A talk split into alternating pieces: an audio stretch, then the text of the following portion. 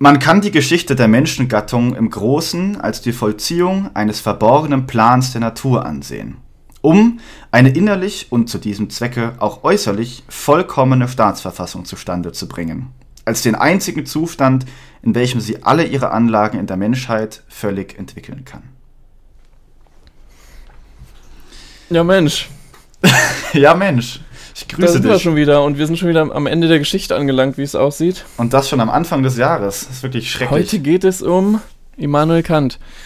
Mhm. Ja, oh Gott, dieser große Philosoph, der, der teils als der größte überhaupt gilt, mit der meistzitierte Philosoph überhaupt und wir äh, sind so dreist, wir picken uns einfach mal so ein kleinen Aufsatz von ihm raus. Mhm. Und das ohne viel anderes von ihm gelesen zu haben. Also, ich darf mir genau. schon mal genau. die Vorwarnung vorausschicken. Hier sitzen zwei ausgegorene Kant-Experten und äh, tölpeln was zusammen. Ja, also ich habe diesen Aufsatz tatsächlich vor einer Weile schon gelesen in der Uni vor ein paar Jahren und zwischendurch immer mal wieder aus irgendeinem Grund kam dieser Aufsatz mehrmals in meinem Leben schon vor. Ähm, sehr spannendes Ding. Ich glaube, der hat das also das größte, berühmteste Werk ist ja wahrscheinlich die Kritik der reinen Vernunft von Kant. Mhm. Und der hier ist gar nicht so weit danach entstanden. Also Kritik der reinen Vernunft ist, glaube ich, 8, äh, 1781 hm. äh, rausgebracht. Und das hier ist irgendwie 84, so 1784, also mhm. drei Jahre nach der Kritik der reinen Vernunft. Und äh, ja, das ist eigentlich so ähm, ist nicht so berühmt wie der ewige Frieden von ihm. Der ist ja eigentlich, möchte man meinen, naheliegender, dass man den liest. Hm, oder was ist Aufklärung ich, vielleicht, ja, genau. Ja, also wenn man jetzt zumindest über Geschichtsphilosophie von ihm reden will, ist, mhm. glaube ich, die bekannteste Schrift, Schrift zum ewigen Frieden. Aber ich finde die hier äh, viel besser, weil die ist viel philosophisch tiefgreifender. Der ewige Frieden ist wie so ein Gesetzestext, mhm. so, so eine Anleitung, wie man zum ewigen Frieden kommt. Ja, den muss ich gerade lesen. ah, okay. Der, der, hat ja, der hat auch schon so geschichtsphilosophische Anteile, aber der hier hat noch mehr geschichtsphilosophischen Stoff drin, würde ich sagen. Mhm, allerdings. Naja, ich, ich, ich rede jetzt schon hier die ganze Zeit. Ähm, du willst, du, du hast gesagt, du kannst etwas Allgemeines zu Kant sagen, nur ein paar wenige Worte, damit nochmal weiß, wer ist dieser Mann? Ja, also wer ist dieser Mann? Also ich glaube, es gibt.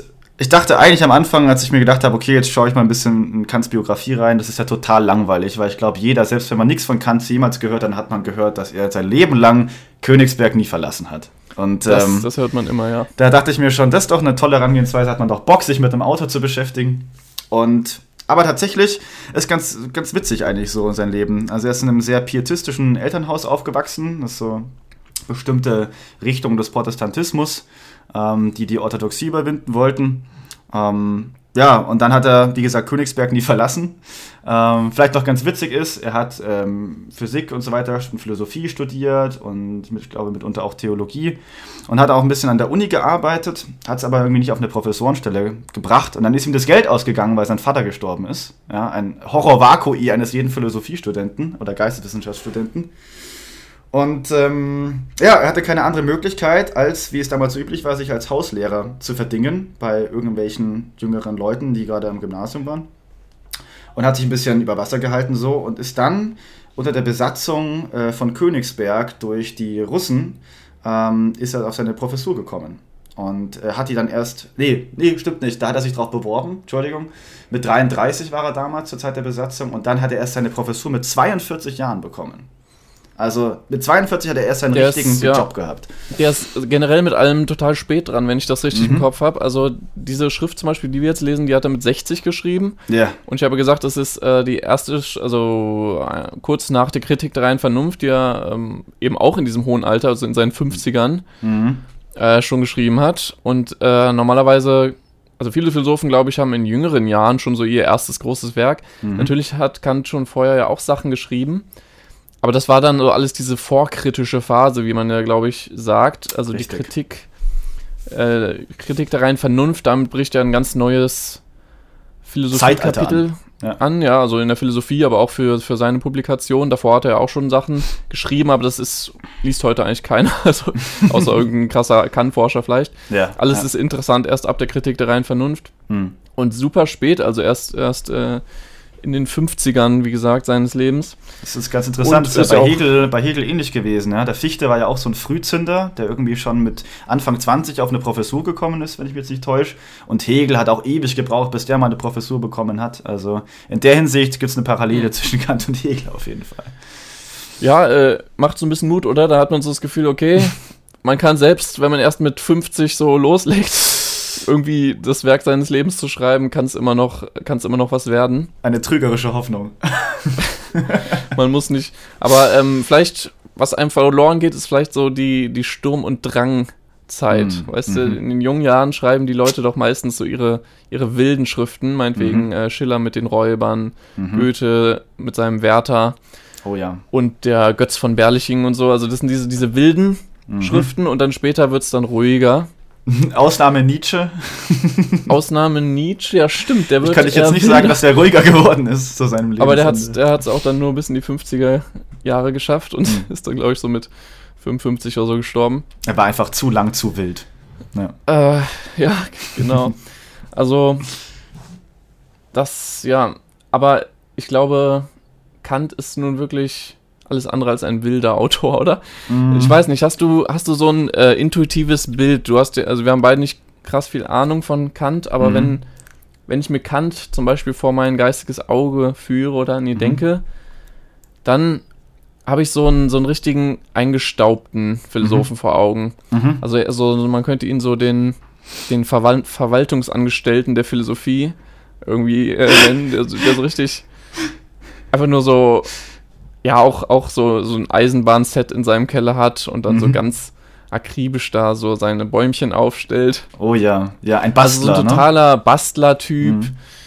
Eben, das sicher auch durch sein Klischee, dass halt nie, also nicht Klischee, er hat halt nie Königswerk verlassen, also er ist überhaupt nicht rumgereist. Mhm. Und dieses total begriffstreue und alles so gerüstmäßig aufbauen in der Kritik der reinen Vernunft äh, Mhm. benutzt er auch total gerne so Architektur als Begriff. Also er Mhm. baut so ein richtiges Haus mit seiner Philosophie. Ja. Mhm. Völlig anders halt, wie gesagt, als ein Nietzsche, der meinetwegen auch mal ein bisschen was aufbaut, aber es sofort einreißt. Äh, Nietzsche sagt auch, Philosophie muss so im, im Gehen entstehen, also es muss so in Bewegung entstehen. Deswegen, also die besten Gedanken kommen auf Spaziergängen und wenn man unterwegs ist. Nietzsche Mhm. ist irgendwie nach Italien gereist, durch die Schweiz und ist ständig unterwegs gewesen. Mhm.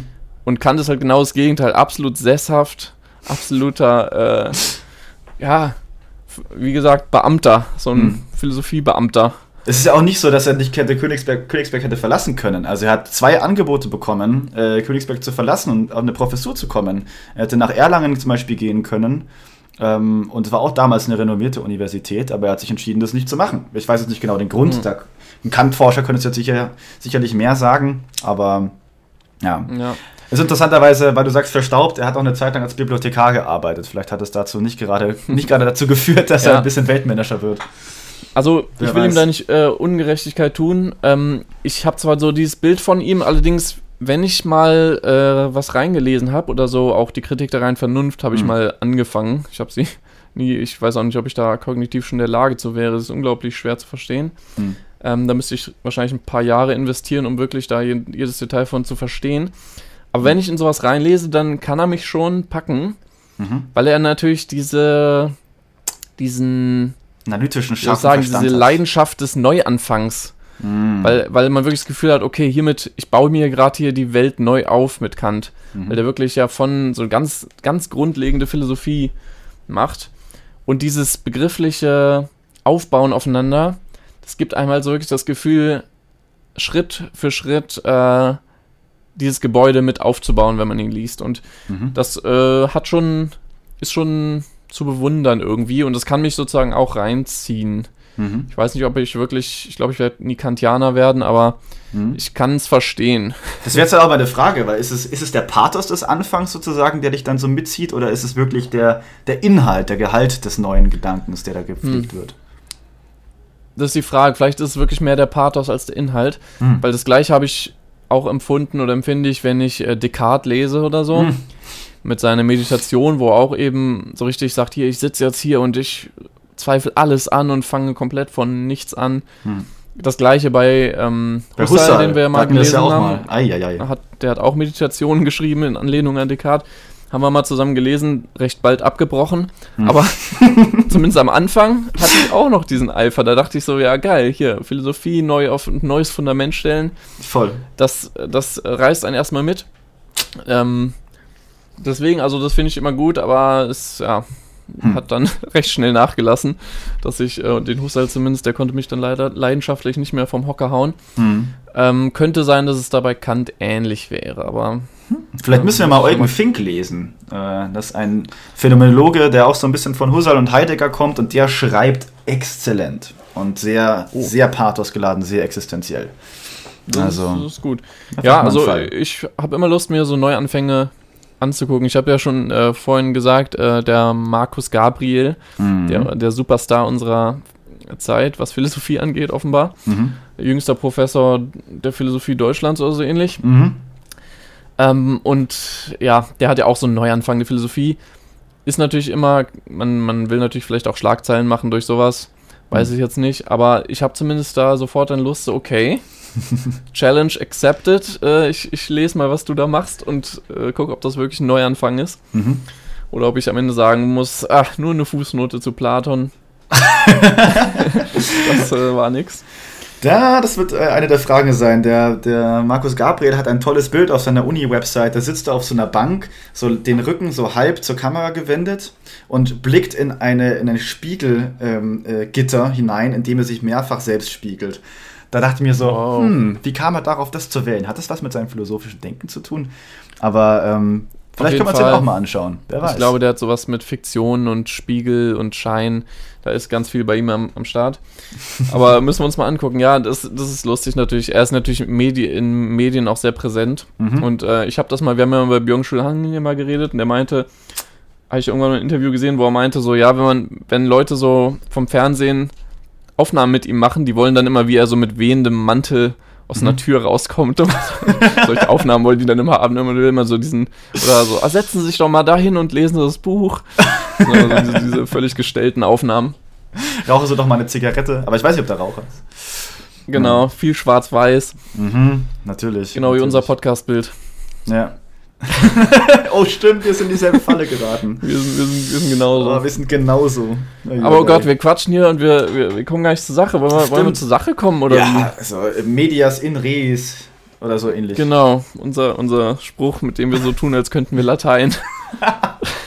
Oh, Kant, das kann man vielleicht noch vorwegchecken. Kant hat schon eine leichte Vorliebe, also ist nicht so schrecklich, aber er hat schon eine leichte Vorliebe für so, so lateinische Halbsätze. Äh, bei dem, was Ja, aber ich glaube, das ist echt absolut normal in der Zeit, oder? Weil da Hm. ist ja einfach, jeder kann Latein und ähm, das Sowieso ist völlig klar. Also ich glaube, bei, bei Schop Schopenhauer habe ich das auch gesehen, der hat Mhm. auch unübersetzt äh, natürlich. Ja, einfach natürlich. so zeilenweise Latein drin.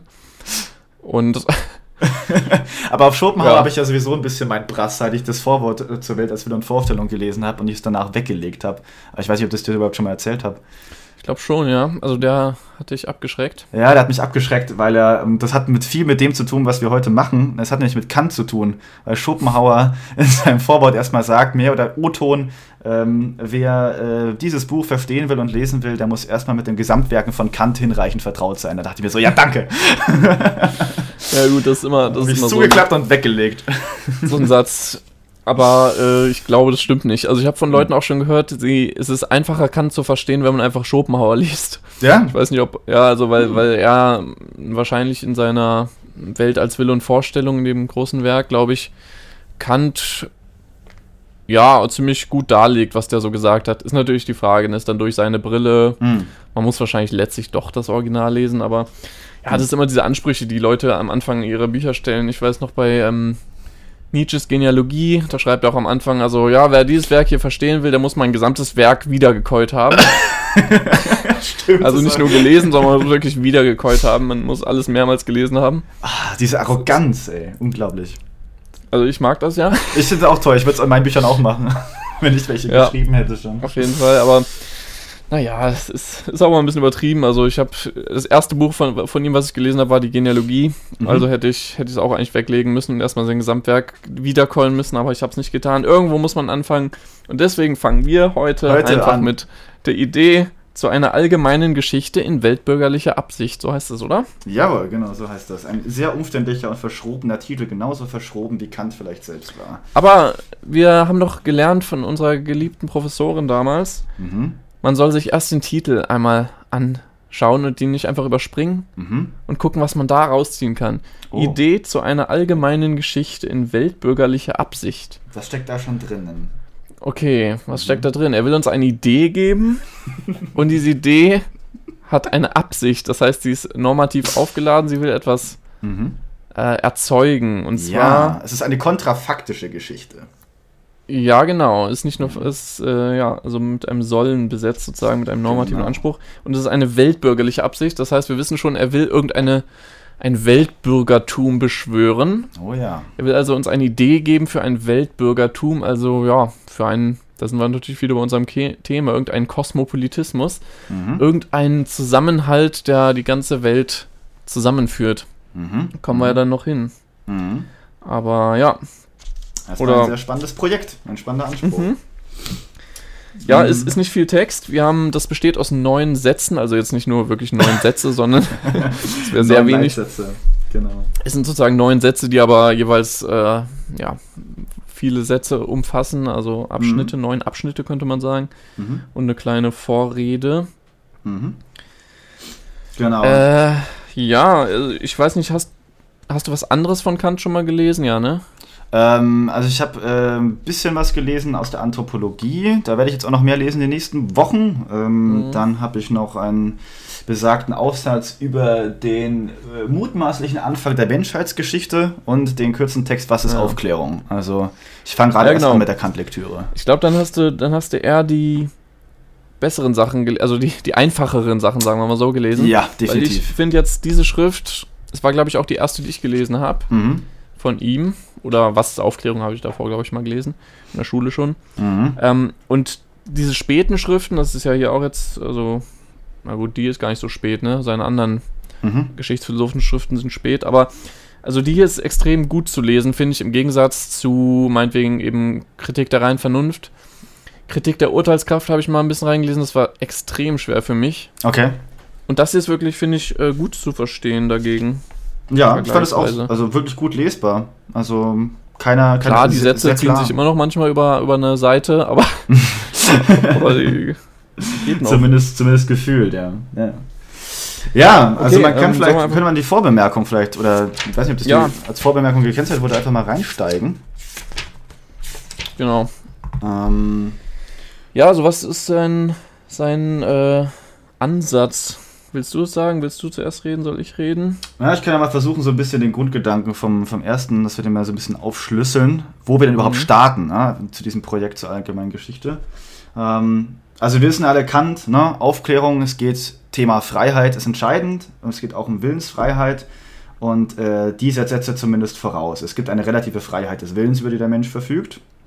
Und schränkt dann aber gleich ein, ja, die Handlungen als Erscheinungen in der Welt sozusagen. Wir können handeln nach unserem freien Willen. Wir können Werten folgen, bestimmten Prinzipien folgen. Wir können auch unseren äh, Trieben oder Bedürfnissen folgen und so weiter. Und haben deswegen eine relative Freiheit. Ähm, und die Geschichte, was macht die? Die erzählt sozusagen dann die Abfolge und die Wechselwirkung dieser Erscheinungen, dieser Handlungen. Und das ist nichts anderes als für ihn Geschichtsschreibung, wo man erstmal sagen kann, das ist ein sehr, wie soll man sagen, ja, äh, Mhm. alltagsvernünftiger Begriff von Geschichte, eigentlich. Ja, also ich habe das äh, so ein bisschen verstanden, dass er zeigen will, obwohl wir, also er setzt voraus, wir einen freien Willen haben und obwohl Mhm. wir ja völlig willkürlich im, äh, im Leben als Einzelne agieren können, will, äh, zeigt die Geschichte trotzdem, dass unsere Handlungen nicht völlig zufällig verlaufen, sondern dass es eine Regelmäßigkeit und dass Mhm. es Gesetzmäßigkeiten im Handeln gibt. Zumindest ist Also es eine Möglichkeit für ihn. Ja, Mhm. also ja, er geht davon aus scheinbar. Also dass das äh, für den Einzelnen fühlt es sich an, als würde er völlig frei und autonom handeln. Mhm. Aber wenn man von oben aus der Metaperspektive, wenn man so will, draufschaut, dann zeigt die Geschichte, dass der, dass die ganzen einzelnen Menschen, die alle ihren eigenen Willen folgen, im Ganzen doch wieder irgendwelchen Gesetzmäßigkeiten folgen. Mhm. Mhm. Das ist so ein bisschen sein Ansatz, wieso er dann sagt, man kann überhaupt eine Geschichtsphilosophie schreiben. Mhm. Diese ganze Zufälligkeit, die man so das äh, Gefühl hat, die einem begegnet, meinetwegen auch, wenn man jeden Tag Nachrichten hört oder über die Jahre und man hat so das Gefühl, okay, ist es völlig random, was passiert. Irgendwie Mhm. da ist ein Putsch und da ist irgendwas. Da irgendwie eine Regelmäßigkeit finden, ist erstmal schwierig, es wirkt alles so zufällig, aber er, er hat eben den Ansatz, doch, da kann man irgendwie Gesetzmäßigkeiten drin sehen. Mhm. Ja, ich. genau. Es gibt auf jeden Fall Makroentwicklungen. Und der Witz ist dann, immer, oder Makrotendenzen. Ja, er versucht es ja als Fortschritt irgendwie zu verstehen, mehr oder weniger. Ähm, aber das Witzige ist, es ist ein bisschen so wie, wie bei Adam Smith, muss ich dran denken. Ne? Also mit hinter dem Rücken der Akteure, ja, der einzelnen Menschen, gibt es sozusagen irgendeine Triebkraft, was die genau ist, das werden wir dann auch noch sehen, die den Menschen unbewussterweise, ja, obwohl er keinen Begriff vom Unbewussten hat, aber implizit immer vorausgesetzt schon eine Triebkraft dieser Geschichtsentwicklung ist. Ja. Und ähm, das ist ein spannender Gedanke, ist schon fast ein soziologischer Gedanke. Ja, Ja. Ich finde auch, er nimmt, hier ist ein ganz gutes, äh, eine ganz gute Analogie, die er nimmt. Mhm. Nämlich zum Beispiel die Ehen. Also Ja. die, der Eheschluss, die Hochzeiten, wo er sagt, also wir würden ja sagen, also wann ich heirate, ich persönlich jetzt, das ist komplett meine Sache. Das, Wann kommt das vor, Martin? Das ganz, dem, ganz demnächst bestimmt. Nee, ähm, das ist, es scheint völlig zufällig, oder jeder hat ja offenbar in seiner Hand, wann er Ehe schließt. Mhm. Und trotzdem kann man sozusagen aus einer Metaperspektive, wenn man demografisch drauf guckt, eine totale Regelmäßigkeit darin finden, wann Menschen äh, eben Ehe schließen Mhm. und wann es mehr sind, wann es weniger sind. Genauso bei Geburtenraten oder so. Ne? Da kann man auf lange Frist total die allgemeinen Tendenzen feststellen. Mhm. Obwohl natürlich, wann man Kinder kriegt, im Einzelnen man das Gefühl hat, das ist total die eigene Entscheidung des Menschen. Aber im Großen scheint es doch wieder Regelmäßigkeit zu geben. Richtig, ja. Man kann wahrscheinlich äh, klare Faktoren angeben, woran es liegt, also äußere Umstände Mhm. und kann es sozusagen berechnen von oben. Mhm. Das heißt, was im Einzelnen zufällig wirkt, wirkt im Großen dann doch wieder wie eine große Regelmäßigkeit und Gesetzmäßigkeit. Mhm. Man muss nur ein bisschen rauszoomen. Ja? Und auf einmal verwandelt sich das Wimmelbild des Mikrokosmos in den, das pointillistische Gesamtbild im Makrokosmos. Genau. Und das ist natürlich jetzt, das passt natürlich zu so einem Beamten, wie ich den Kant ja jetzt gemeinerweise nenne, Mhm. dass er natürlich auf jeden Fall nicht bei der Zufälligkeit bleiben will, Nein. sondern es muss überall System und Regelmäßigkeit drin sein. ja, und Verwaltung. Verwaltung braucht es. Genau, es muss alles, äh, alles verstehbar sein. So ist es. Ja, da sind wir eigentlich schon ähm, beim ersten Satz, oder nicht? Ja, warte, ich will noch kurz gucken, ob ich hier noch was drin habe. Ähm, Mhm. Genau, also es gibt eine Regelmäßigkeit. Er will diese Regelmäßigkeit rauslesen. Und er will eigentlich angeben, wohin die Gattung Mensch Mhm. äh, steuert. Ne? Wohin steuert die Gattung Mensch? Mhm. Und ja, er spricht noch von einem Leitfaden. Also, ne, er will diesen Leitfaden des Plans der Natur. Das kommt hier auch schon Mhm. drin vor, glaube ich. Er spricht sehr viel davon, was die Natur für Absichten hat. Mhm. Es wirkt ein bisschen so, als wäre der Mensch eigentlich so eine Marionette der Natur. Mhm. Die Natur ist für ihn so richtig aktiver Akteur. Die Natur spielt mit dem Menschen. Der Mensch will sein Ding machen, die Natur macht, was sie will mit dem Menschen. Mhm. Ja, sie drängt, sie drängt ihn dazu, seine Anlagen zu entfalten, ja, wie er, glaube ich, sagt. Also es Genau, geht irgendwie also- darum, dass die Natur ähm, den Telos hineinbringt, den Zweck hineinbringt in das menschliche Leben ähm, und äh, dahingehend antreibt, richtig. Und äh, Genau. das führt uns dann eigentlich auch schon zum ersten Satz. Ja, äh, liest, willst du mal vorlesen oder soll ich den vorlesen? Ich lese den gern mal vor. Ähm, der lautet: Alle Naturanlagen eines Geschöpfes sind bestimmt, sich einmal vollständig und zweckmäßig auszuwickeln. Genau. Auszuwickeln heißt zu entwickeln. Ne? Also Ja, genau, auszuentwickeln. Aber es ist halt alter Sprech. Genau. Okay, alle, Naturlagen, alle Naturanlagen eines Geschöpfes sind bestimmt, sich einmal vollständig und zweckmäßig auszuwickeln. Mhm. Das ist eigentlich äh, sympathisch, weil das so ein, so ein traditioneller Gedanke ist, der, glaube ich, heute fremder ist als zu seiner Zeit. Ja. Ich glaube, zu Ja. seiner Zeit war es völlig selbstverständlich, wie er es ja nen- selbst nennt hier, eine teleologische Naturlehre zu haben. Mhm. Das heißt, davon auszugehen, dass wir in der Natur Hinweise auf äh, Zweckmäßigkeiten finden. Also, weil wir ein bestimmtes Organ haben, heißt das, das soll für dies und das benutzt werden. Mhm. Richtig. Ne? So, so kann man es, glaube ich, äh, verstehen. Mhm. Ja, so habe ich es auch verstanden. Und dass wir auch sozusagen in der, in der Pflicht sind, ein Stück weit, oder wir von ihm in die Pflicht genommen werden, auch dieser Vervollkommnung aktiv ähm, mitzugehen. Ja? Und diese, ja. in Anführungsstrichen, diese Pflicht, die uns die Natur auferlegt, zu unserem Besten vielleicht sogar auferlegt, mhm. ähm, dass wir da unser Ja dazu geben. Das ist tatsächlich, weil ich äh, über seine Moralphilosophie neulich was gehört habe. Er zum Beispiel auch es für eine Pflicht hält, dass man seine Talente entwickelt als mhm. Mensch. Also, ja. also für den Einzelnen. Der Einzelne also wenn du eine Begabung zur Musik meinetwegen hast, dann bist du mehr oder weniger verpflichtet moralisch, das auszuentwickeln. Du darfst deine Anlagen nicht verkümmern lassen. Das ist für ihn so ein moralisches Gebot. Ja, es ist, es ist also ich habe das für mich so auf den prägnanten Gebrüff gebracht, eigentlich für diesen ganzen Text so ein bisschen. Ich hoffe, ich nehme da jetzt nicht zu viel vorweg, aber eigentlich ist es hier schon angelegt. Äh, es ist die Verpflichtung auf Exzellenz, die, die Kant hier fordert. Ja? Mhm. Also auf die, die höchstmögliche, bestmögliche ähm, Entwicklung der menschlichen Fähigkeiten und Anlagen, die gegeben, die möglich sind. Ja. Und ja. Ähm, darauf zieht Genau, er. und ich finde, das ist insofern auch ein traditioneller Gedanke, weil der eben so, so ein antiker Gedanke ist, auch also bei Platon Aristoteles, Aristoteles da findet man, ja. genau, mhm. da findet man ähnliche immer, ne? Der Mensch hat irgendwie also im, bei Aristoteles ist das, glaube ich, zum Beispiel das Ergon-Argument, mhm. wird das da genannt. Mhm. Der Mensch hat ein spezifisches Werk zu verrichten. Der Mensch ist für bestimmte Tätigkeiten geschaffen, wenn man so will. Und äh, dieser innere Zweck, der im Menschen liegt, den gilt es halt dann auszuentwickeln. Mhm. Das heißt in der Antike dann halt die Tugend, ne? also sich selbst zu seiner Bestheit bringen. Mhm.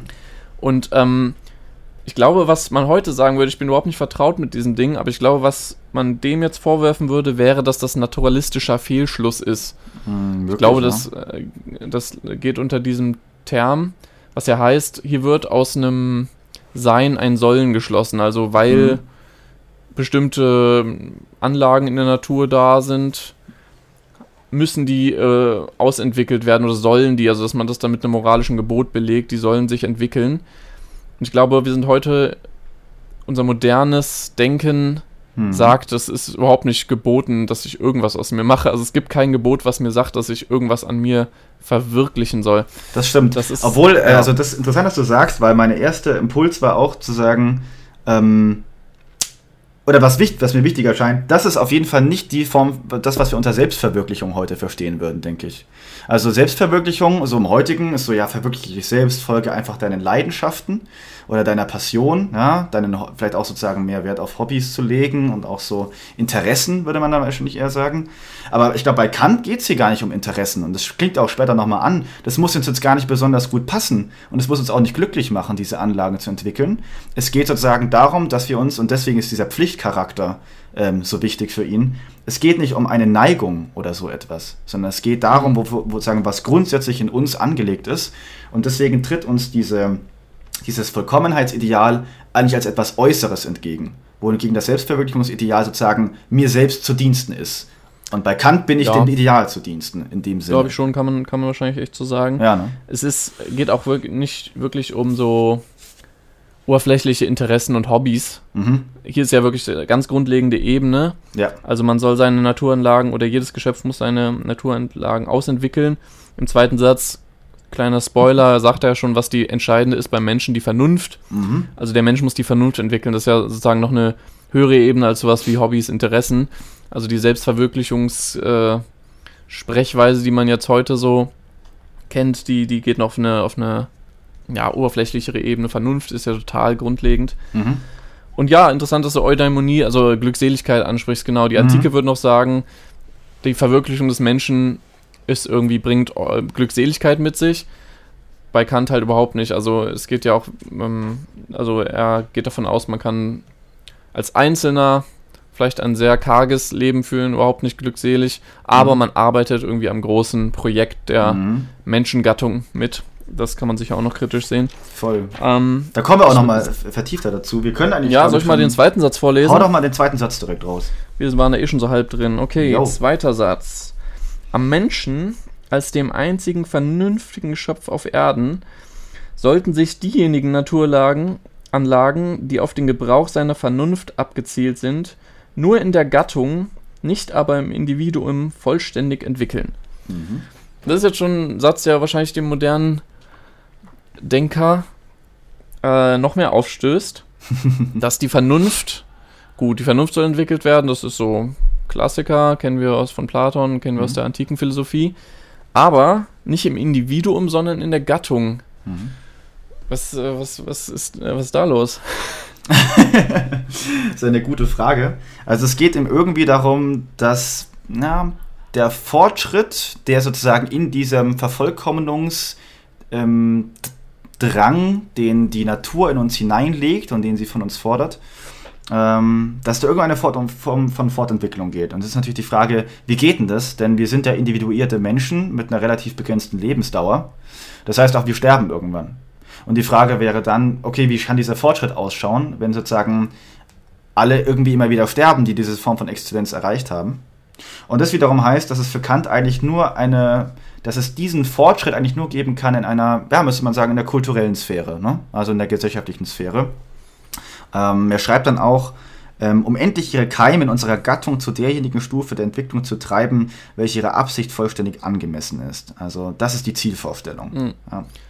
ja. ich glaube, er kommt da nicht drum rum, in der Tat. Also weil er hat diesen, diese Vorstellung, es muss ja zur Ver Verwirklichung kommen. Also alles, was, das war ja der erste Satz, alle Naturanlagen müssen verwirklicht werden. Jetzt haben wir das Problem, wie du sagst, der einzelne Mensch ist sterblich und er hat auch ein recht pessimistisches Bild, Bild würde ich sagen, von, von Menschen. Also Menschen mhm. sind einfach nicht in der Lage, sich als Individuum mhm. zu verwirklichen. Wir sind alle zu unvollkommen. Aber wo es dann möglich ist, ist zumindest in der Gattung. Also eben hast du gesagt, gesellschaftlich, kulturell könnte man sicher auch sagen. Mhm. Er nennt es ja irgendwie in der Gattung Mensch. Also die Gattung Mensch als Ganzes mhm. soll irgendwie zur Verwirklichung kommen. Der Einzelne schafft es nie. Mhm. Das ist natürlich auch hart. Und eben in der Hinsicht dann nicht mehr antik, weil die mhm. antike Philosophie ist viel individualistischer, interessanterweise. Mhm. Platon und Aristoteles, da geht es um, bei der Tugend wirklich um die Verwirklichung des Einzelnen. Der Einzelne kommt zur Glückseligkeit, kommt zur Vernunft. Mhm. Und da ist nicht so sehr davon die Rede, irgendwie die, die, weiß nicht, Gattung Mensch oder die Polis oder so. Dies, äh, es geht letztlich um den einzelnen Menschen. Und bei ihm ist es doch so recht, ja, kollektivistisch irgendwie. Der Einzelne arbeitet mhm. eigentlich nur daran, das Ganze, die, die Gattung zu verwirklichen. Hm. Ich muss auch gestehen, in dieser Hinsicht, vielleicht ein bisschen ein kleiner Einschub, war ich erstaunt, auch bei der Lektüre, auch bei den anderen Texten. Ich hatte mir Kant immer als einen Denker vorgestellt, als den, als den, ja, den Denker der Aufklärung, der ein sehr positives Menschenbild hatte. Und ich war erstaunt, wie viel, wie pessimistisch er auf den Mensch blickt. Ähm, das wird in anderen Texten auch noch ein bisschen deutlicher, aber hier ja auch noch. Ähm, da kommen wir auch noch ein bisschen mehr drauf. Ähm, das hat mich echt erstaunt. Ja, das ist äh, in der Tat, also ich glaube, du wirst ja seine anthropologischen Sachen, da hast du ja ein bisschen gelesen, anthropologischen mhm. Schriften von ihm, die sind yeah. die allerspätesten, glaube ich, so kurz vorm Tod hat er die geschrieben. Mhm. Ähm, und ich glaube, gehört zu haben, ich habe die noch nie gelesen, dass die wirklich auch sehr pessimistisch sind. Also er sozusagen, was die Triebe und die ähm, schlechten Eigenschaften des Menschen angeht, mhm. da ist er schon, ähm, da sieht er nichts Gutes, nicht viel Gutes. Mhm. Aber ja, das Vernunftpotenzial könnte man theoretisch verwirklichen, aber man schafft es als Einzelner wohl nicht oder mhm. er traut es dem Einzelnen nicht zu. Und nur unter erheblichen Anstrengungen, ja. Genau. Ja. Genau. Gut, ich gucke gerade noch, ob ich irgendwas vergessen habe. Ähm, also nur in der Gattung. Und ja, was heißt Vernunft, ist natürlich die Frage. Gut, Vernunft mhm. verwirklichen ist irgendwie ein sehr mh, hm, unklarer Begriff und natürlich sein ganzes Werk ist darauf gerichtet, aufzuschlüsseln, was, was, ist die ist. Vernunft. Ja. Ähm, also Kritik der reinen Vernunft, Kritik mhm. der praktischen Vernunft. Mhm. Das ist ja wirklich äh, die großen Werke, die alles aufschlüsseln, was, was die Vernunft alles umfasst. Das kriegen wir jetzt nicht hin. Ja. Hier sagt er relativ unklar nur eben über die Instinkte hinaus. Ne? Also wir haben die Instinkte, das ist unsere tierische Seite und wir haben irgendwas, was darüber hinausgeht. Mhm. Und das ist die Vernunft. Ich denke mal, es hat einen theoretischen Teil, diese was eben Erkenntnis, Vermögen. Mhm. Es hat auch diesen praktischen Teil im Sinne von moralische Qualität, Bewertung moralische Fähigkeiten. Ne? Genau. Ich glaube, das ist so ganz grob, was bei Vernunft bei ihm alles drinsteckt. Also ein, mhm. ein Philosophenwesen und ein, also ein erkennendes Wesen sind mhm. wir und ein moralisches Wesen. Mhm. Und das zu verwirklichen heißt, glaube ich, die Vernunft äh, zu mhm. verwirklichen. Mhm. Das ist bestimmt ein, ein Kerngedanke von Vernunft, ja. Also, ähm, genau. Genau. Da können wir eigentlich zum dritten Satz schon fortschreiten. Ja, willst du den wieder vorlesen? Jo.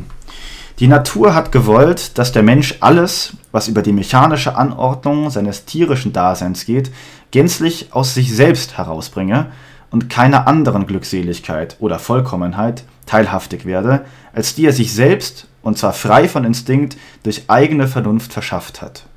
Mhm. Ja. Also. Ja, ich fand ähm, diesen, dritten Satz äh, ein bisschen.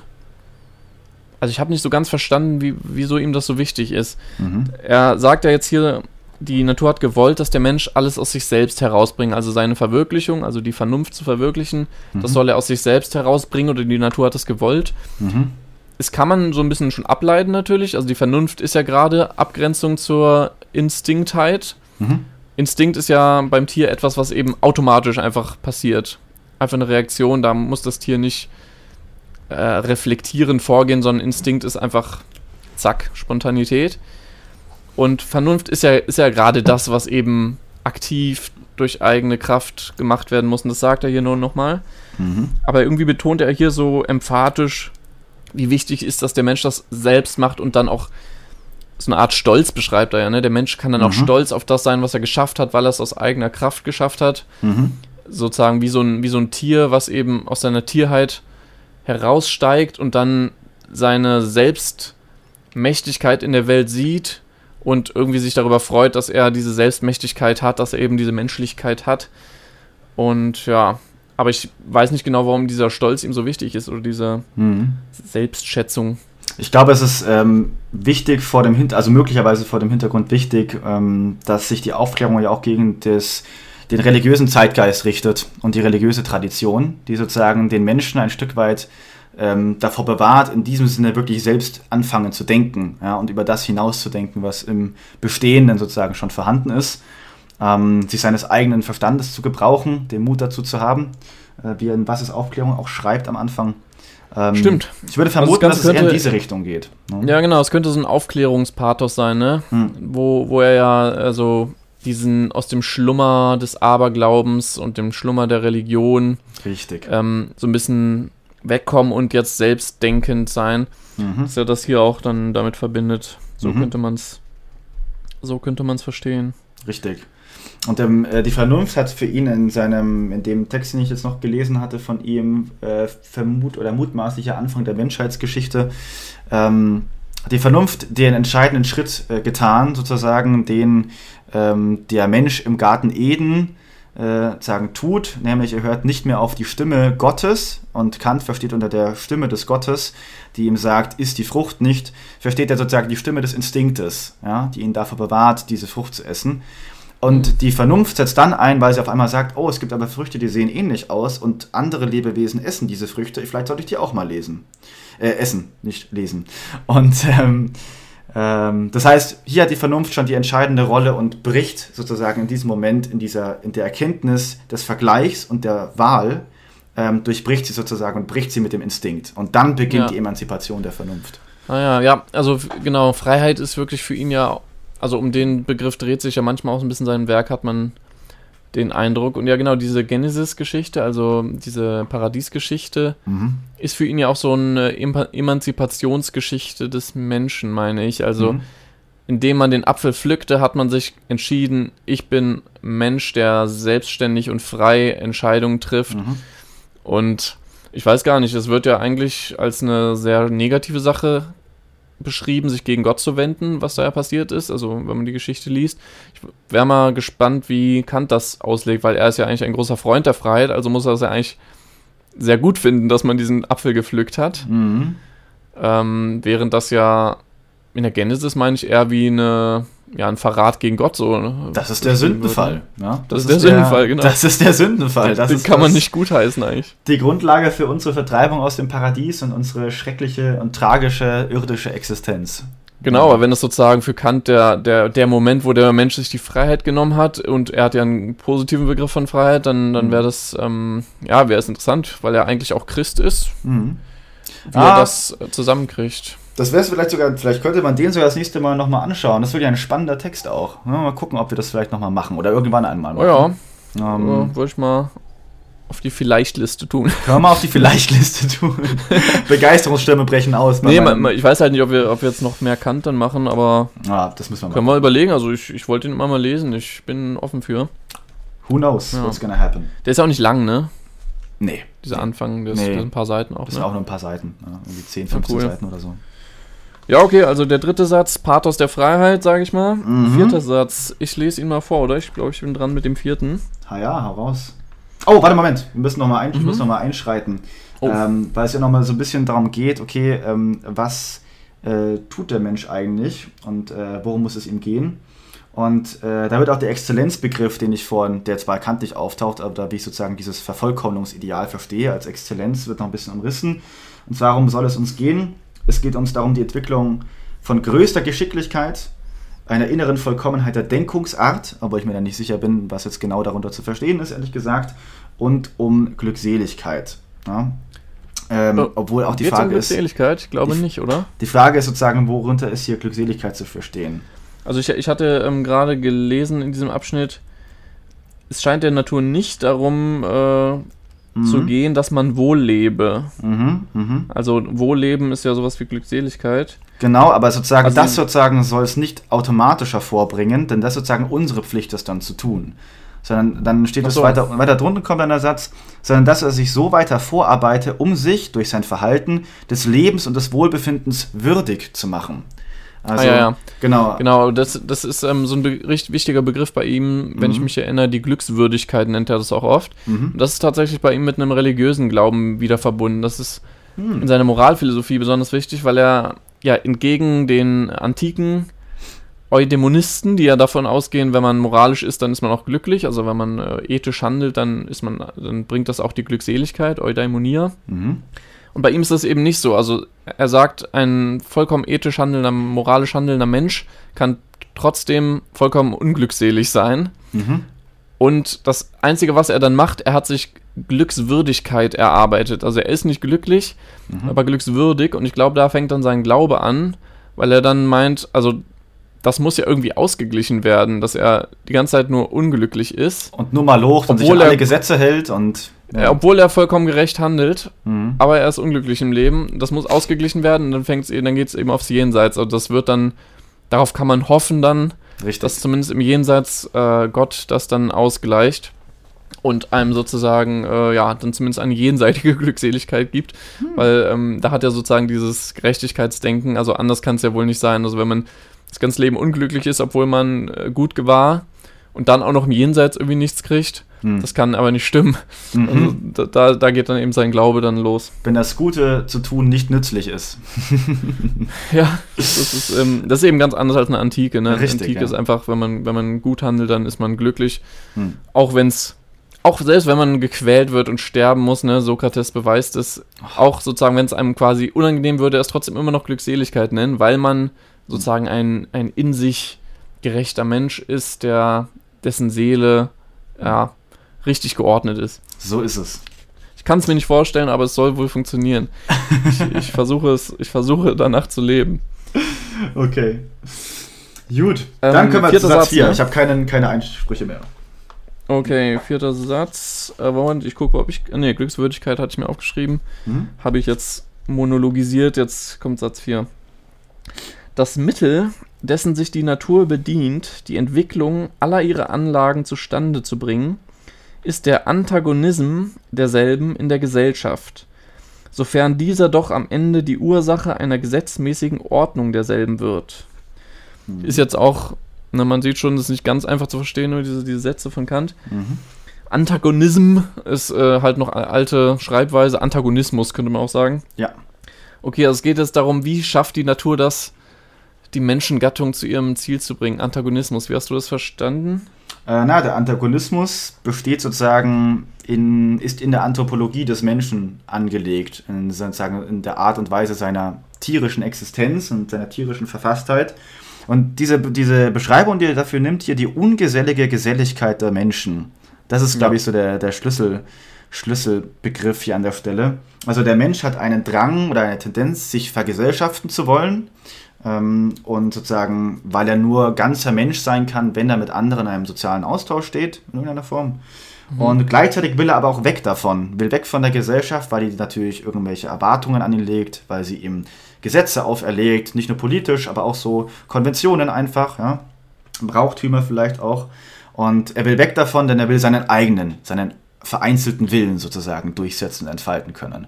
Und dieser, dieser ja. Widerspruch wird sozusagen verhandelt Und dafür braucht es, kommt es, ist jetzt halt die Frage, wieso, ähm, wie kann es dann trotzdem gelingen, ja, in dieser gesetzmäßigen Ordnung sich einzugliedern. Ja. Und ja, genau. Das ist ähm, in der Tat, also Antagonismus heißt ja irgendwie immer, es müssen irgendwie zwei Gegensätze sein, genau wie du gesagt hast. Genau. Geselligkeit und Ungeselligkeit. Ich hätte es gar, also ist ja eigentlich sehr nachvollziehbar, ne? Also wir, wir kennen das zumindest heute alle, eben der Drang äh, nach, nach Geselligkeit, mit Menschen Zeit verbringen, was auch immer aber auch die, den Wunsch nach Rückzug. Mhm. Aber man kann es auch anders verstehen, glaube ich, als äh, man will mit anderen gleich sein oder man will aber auch manchmal sich hervortun und besser sein und triumphieren über andere. Oh. Da wären wir, glaube ich, bei dem Fukuyama. Fukuyama. Die oh, beiden ja. Seiten des Thymos. Ich finde, das kann man extrem gut hier mit in Verbindung bringen. Mhm. Ähm, also der Thymos, die Isothymia, mit mhm. anderen gleich sein, sich mit anderen äh, auf eine Ebene tun und die Megalothymia, also über andere äh, besser als andere sein, mhm. ähm, mehr Anerkennung kriegen als andere, sich über andere stellen. Also dieses Isolieren. Mhm. Und diese beiden Seiten gibt es irgendwie im Menschen. Mhm. Und ja, jetzt heißt es, okay, die Natur bedient sich dieses Gegensatzes im Menschen als Mittel, mhm. Um die Anlagen zu verwirklichen. Wie, wie funktioniert das? Also warum wird durch diesen Gegensatz im Menschen die das jetzt verwirklicht? Mhm. Also ich habe das, das äh, weniger aus dem Gegensatz heraus verstanden, als mehr, dass sozusagen ähm, Kräfte im Menschen gibt, die ihn sozusagen dazu bringen, dass er gar nicht, eigentlich gar nicht anders kann, letztendlich, als in die Gesellschaft zu gehen. Und das sind diese, diese Begierden, die er hat. Na? Die schlüsselt er auf. Er nennt da drei Stück, nämlich die Ehrsucht, die Herrschsucht und die Habsucht. Und ähm, die fundieren dann sozusagen das moralische Ganze der Kultur, in die der Mensch dann hineingeht. So habe ich das zumindest verstanden. Deswegen war ich auch ein bisschen mhm. verwirrt, weil nach dieser Lesart es letztendlich nicht der Antagonismus ist, der sozusagen ein Mittel zum Zweck ist, sondern es sind diese Begierden, die der Mensch hat, die ihn dann überhaupt hineinbringen. Ja, also ich habe es ähm, so gesehen, genau. Also wenn man jetzt sagt, was ist dieser wenn wir jetzt nochmal diese Isolierungsseite mhm. nehmen von dem Antagonismus, da nennt er inter interessanterweise ja wirklich Ehrsucht, Herrschsucht, Habsucht. Mhm. Also haben wir so diese, das sind so die drei äh, ja, Grundsünden fast schon. Mhm. Also Ehre, man will sich Ehre aneignen, das wäre Megal Megalothymia. Herrschsucht, also Wunsch über andere Macht zu haben und Habsucht, sich also Güter anzuschaffen. Das sind so die, die absoluten Dinger, was die Tyrannen in, in platonischen Dialogen irgendwie mal haben wollen. Mhm, richtig, ja. Sie wollen Ehre, sie wollen Macht und sie wollen, und sie wollen Güter, Reichtum. Ja. Okay, und das ist einerseits da, man will besser, also viel mehr als andere haben und andererseits will man sich auch mit ihnen vergesellschaften. Und ich verstehe das jetzt so, okay, ähm, Kant hat ja dieses Bild einer friedlichen Gesellschaft, ewiger Frieden vor mhm. Augen. Mhm. Und Menschen könnten jetzt natürlich, wenn sie nur eine Seite hätten, würden sich nur bekriegen die ganze Zeit. Mhm. Also wenn sie nur dieses ähm, Megalothymia sozusagen hätten. Wenn sie nur das andere hätten, also wenn sie nur so nett und hey, lass zusammen chillen, mhm. dann würden sie, und das beschreibt er auch hier, dann würden wir so in so einem arkadischen Schäferleben, mhm. würden wir so, würden alles einschlafen und würden überhaupt nichts mit uns, aus uns machen. Mhm. Das wäre halt so, das ist vielleicht so ähm, der letzte Mensch, da wären wir auch wieder bei Fukuyama. Das wäre so, naja, alle Anlagen bleiben dann unentwickelt, weil man, man, man ist nur im Frieden mit anderen, aber dadurch, dass man den Drang hat, besser als sie zu sein, dadurch arbeitet man. Mhm. Dadurch will man sich irgendwas äh, ja, erschaffen und da die anderen das auch wollen, dann steht man im Konkurrenzkampf und aus diesem Konkurrenzkampf, der aber halt nie so weit geht, dass man sich einfach nur umbringt, mhm. dadurch entsteht halt so dieses äh, produktive Mittelding, wo dann eine Gesellschaft einerseits nicht zerfällt, andererseits mhm. aber auch nicht einschläft, sondern eben ihre Anlagen irgendwie ausentwickelt, so der Einzelne. Mhm. Dass irgendwie eine Bewegung auch reinkommt, ja. Genau. Ich finde das auch nochmal ganz gut. Er, er schreibt, äh, oder ganz schön formuliert von ihm: Der Mensch will Eintracht, aber die Natur weiß es besser, was für seine Gattung gut ist. Sie will Zwietracht. Ja? Mhm. Ähm, und auch interessant fand ich, äh, Kant äh, scheint ein, ähm, ja, doch einigermaßen ein Rousseau-Fan gewesen zu sein. Und Rousseau hat ja, wenn ich mich richtig erinnere, den ursprünglichen natürlichen Menschen, den sagen dieses Hirtendasein eher verklärt. Und Kant mhm. ist jedoch aber schon weiter davon weg, wenn ich ihn jetzt richtig verstehe. Also er will auf jeden Fall nicht, weil es würde von ihm bedeuten, dass wir auf einem zu niedrigen Stand unserer potenziellen Entwicklung der Vernunft stecken, stecken bleiben. Und wir sollen ja. gerade darüber hinausgehen. Ne? Also es, er will auch kein Zurück irgendwie zu diesem, zu diesem ursprünglichen Frieden, ähm, den diese niedere Verstandesentwicklung sozusagen garantiert hat, sondern es muss um einen neuen Frieden gehen, aber in der höchsten Entwicklung ist der Vernunft. Ja. Genau, stimmt. Also er lobt wirklich oftmals Rousseau, aber er kritisiert ihn oder hat an entscheidender Stelle wirklich einen mhm. Gegensatz. Also Rousseau eben, wie du sagst, der verklärt eher diesen Schäferzustand, dass das ja eigentlich das Zeitalter, wo der Mensch einfach noch in Frieden, in so ganz primitiver Form, also ohne Technik, ohne große gesellschaftliche Institutionen, einfach so Stammesgesellschaft, äh, so wirkt das ein bisschen, äh, mhm. Jäger und Sammler, dass das so die, die glücklichste Zeit des Menschen eigentlich vielleicht war. Mhm. Und dann äh, das, die große Sünde kam für Rousseau ja dann damit rein. Das ist ja dieser berühmteste Satz von ihm, der Erste, der irgendwie ein Land absteckte und sagte, dies ist meins und nicht deins. Also genau. wo es dann losgeht, dass man irgendwas besitzen will und dass man mehr besitzen will als andere. Das ist sozusagen der der Anfang der bürgerlichen Gesellschaft und auch der Anfang vom, äh, vom, vom Ende, Ende, also ja. wo, wo der Mensch dann nicht mehr glücklich ist, weil er plötzlich mhm. dieses Besitzstreben hat und so. Mhm. Bei Kant anders, ne? Also für ihn wird das extrem positiv gehalten. Also dieses Habsucht, Ehrsucht, mhm. Herrschsucht findet er natürlich nicht an sich gut, aber es ist eben das Mittel, was den Menschen äh, aus seiner Schläfrigkeit rausbringt. Ja, Mittel zum Zweck des höchsten Mittels zum Zweck. Absolut. genau. Und, ja. und ich finde, an diesen Stellen merkt man, habe ich total so an liberale Theoretiker gedacht, weil mhm. er sehr nahe steht. Also man könnte ihn in der Hinsicht als politischen Liberalen heute so ein bisschen sehen. Mhm. Weil er eben, weil die Liberalen auch immer diesen Gedanken haben, einmal ein pessimistisches Menschenbild, also der Mensch ist äh, ja herrschsüchtig, ähm, und so weiter, aber die Liberalen wollen auch diesen schlechten Eigenschaften, diese schlechten Eigenschaften des Menschen nutzen, mhm. um sie produktiv einzubringen. Also, mhm. ähm, wer heißt da? Adam Smith ist ja bekannt dafür, dieses, äh, dass man eigentlich, naja, habsücht, habsüchtige Unternehmer, habsüchtige Kunden, jeder will seinen persönlichen Zweck verfolgen, seinen Egoismus, aber diese Egoismen sind dann insgesamt wieder produktiv. Mhm ähm, weil jeder seins will und weil man sich aber arrangieren muss und dann so gewisse Regeln hat, äh, Handel. Mhm. Und dann kommt für alle das Beste raus, obwohl eigentlich jeder nur sein eigenes will. Mhm. Deswegen meinte ich auch vorhin, dass es sozusagen ähm, interessant ist, wie soziologisch Kant hier vielleicht auch denkt. Es ist eine eigentlich eine einzige große not intended consequence, die sich hier ergibt. Ja? Ähm, ja? Eine nicht intendierte Konsequenz absichtsvollen Handelns, wie es immer so schön heißt. Ja, das ist wirklich spannend, was du auch gesagt hast, äh, zitiert hast, eben, ähm, mhm. der Mensch will dies, aber die Natur will es will. anders. Und du kannst dich nicht gegen die Natur stellen. Du kannst es schon tun, aber dann wirst du bitterbös dafür bezahlen. Ja, es, es, bringt nichts im Ganzen. Man kann als Einzelner den Gang der Natur eh nicht aufhalten bei ihm. Also die Natur ja. ist hier echt so ein, so ein Überakteur, der alles im Griff hat. Mhm. Und das ist ja eben, ne, also du kannst als Einzelner meinetwegen noch so dein eigenes Ding nur verfolgen. Mhm. Unbewusst verfolgst du damit doch wieder den Gesamtzweck und unbe unbewusst ähm, ja, hältst du damit die Gesellschaft zusammen. Richtig, richtig. Gut, ja. ja. Schöne Figur. Sehr schöne Figur. Das ist, äh, glaube ich, auch mit der zentralste Gedanke oder den, einer der interessantesten Gedanken, finde ich, in seiner Konzeption, die eben wirklich sehr liberal wirkt und extrem nah dran ist an Fukuyama, finde ich eben, weil mhm. der ja das Argument hat, die liberale Gesellschaft gewinnt, das ist das Ende der Geschichte, weil darin der Mensch seine Freiheit ausleben kann, also mhm. die freie liberale Gesellschaft, der Mensch seine eigene Habsucht, seine eigenen Freiheiten ausleben kann, wirtschaftlich, politisch äh, und das eben so ein tiefes Bedürfnis des Menschen ist und deswegen in einer unterdrückten Gesellschaft, wo man das alles nicht kann, da ist der Mensch letztlich nie zufrieden, deswegen braucht es diese Form der Gesellschaft. Und in der Hinsicht ist Kant äh, komplett kompatibel eigentlich mit Fukuyama. Ja, würde ich auch sagen, weitestgehend.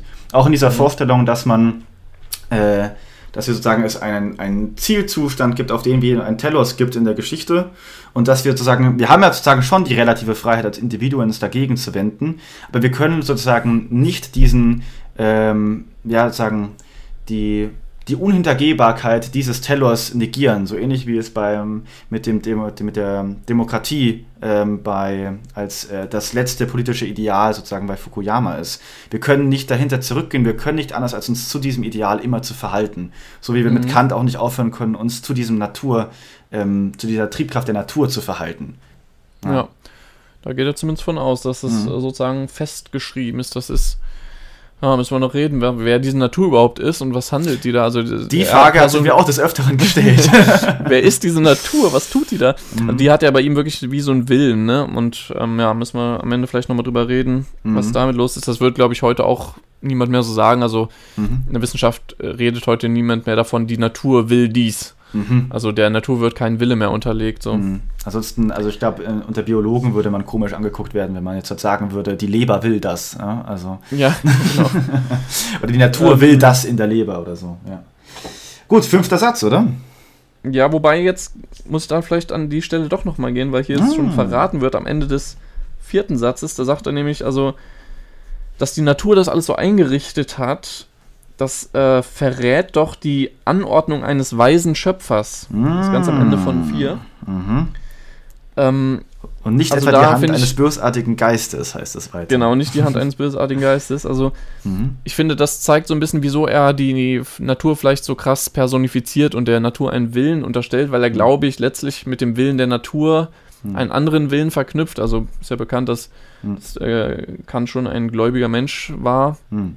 Ähm, also letztlich die, die wollende Natur ist letztlich der wollende Gott, der hinter dieser Natur steckt, also der die Natur geschaffen hat. Ja. Und ja, die macht das jetzt für ihn.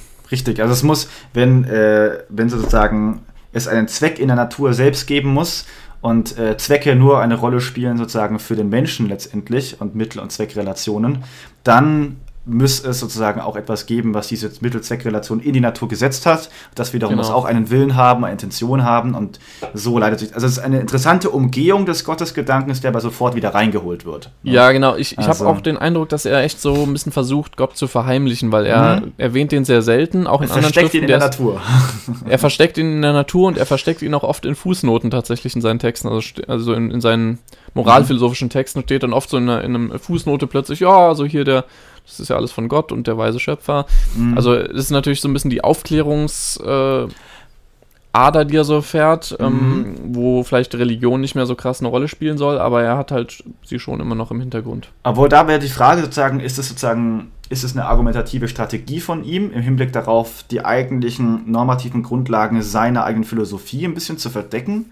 Oder ist es mehr ein Entgegenkommen gegenüber denen, Mächten, die zu seiner Zeit ja noch viel mehr am Werk waren und einen größeren Einfluss hatten. Und er hat ja auch immer wieder ähm, Stress bekommen ähm, wegen seinen Aussagen über Gott und die Religion. Ähm, deswegen, und er hat fast mal seine, seine Lehrstelle verloren deshalb.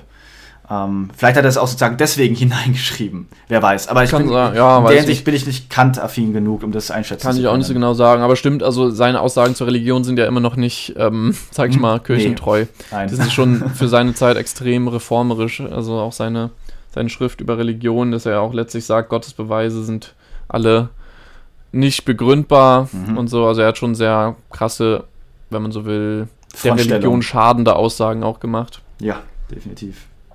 Okay, fünfter Satz. Willst du ihn vorlesen? Ah ja. Mm. Das größte Problem für die Menschengattung, zu dessen Auflösung die Natur ihn zwingt, ist die Erreichung einer allgemein das Recht verwaltenden bürgerlichen Gesellschaft. Ja. Mhm.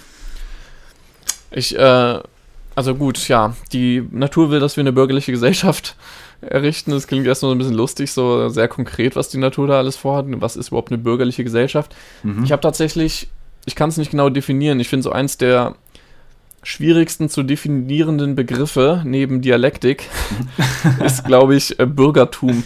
Also ist ja ein historischer Begriff. Ja. Aber also was genau das Bürgertum ist, habe ich, hab ich wirklich äh, in der Schule schon nie verstanden.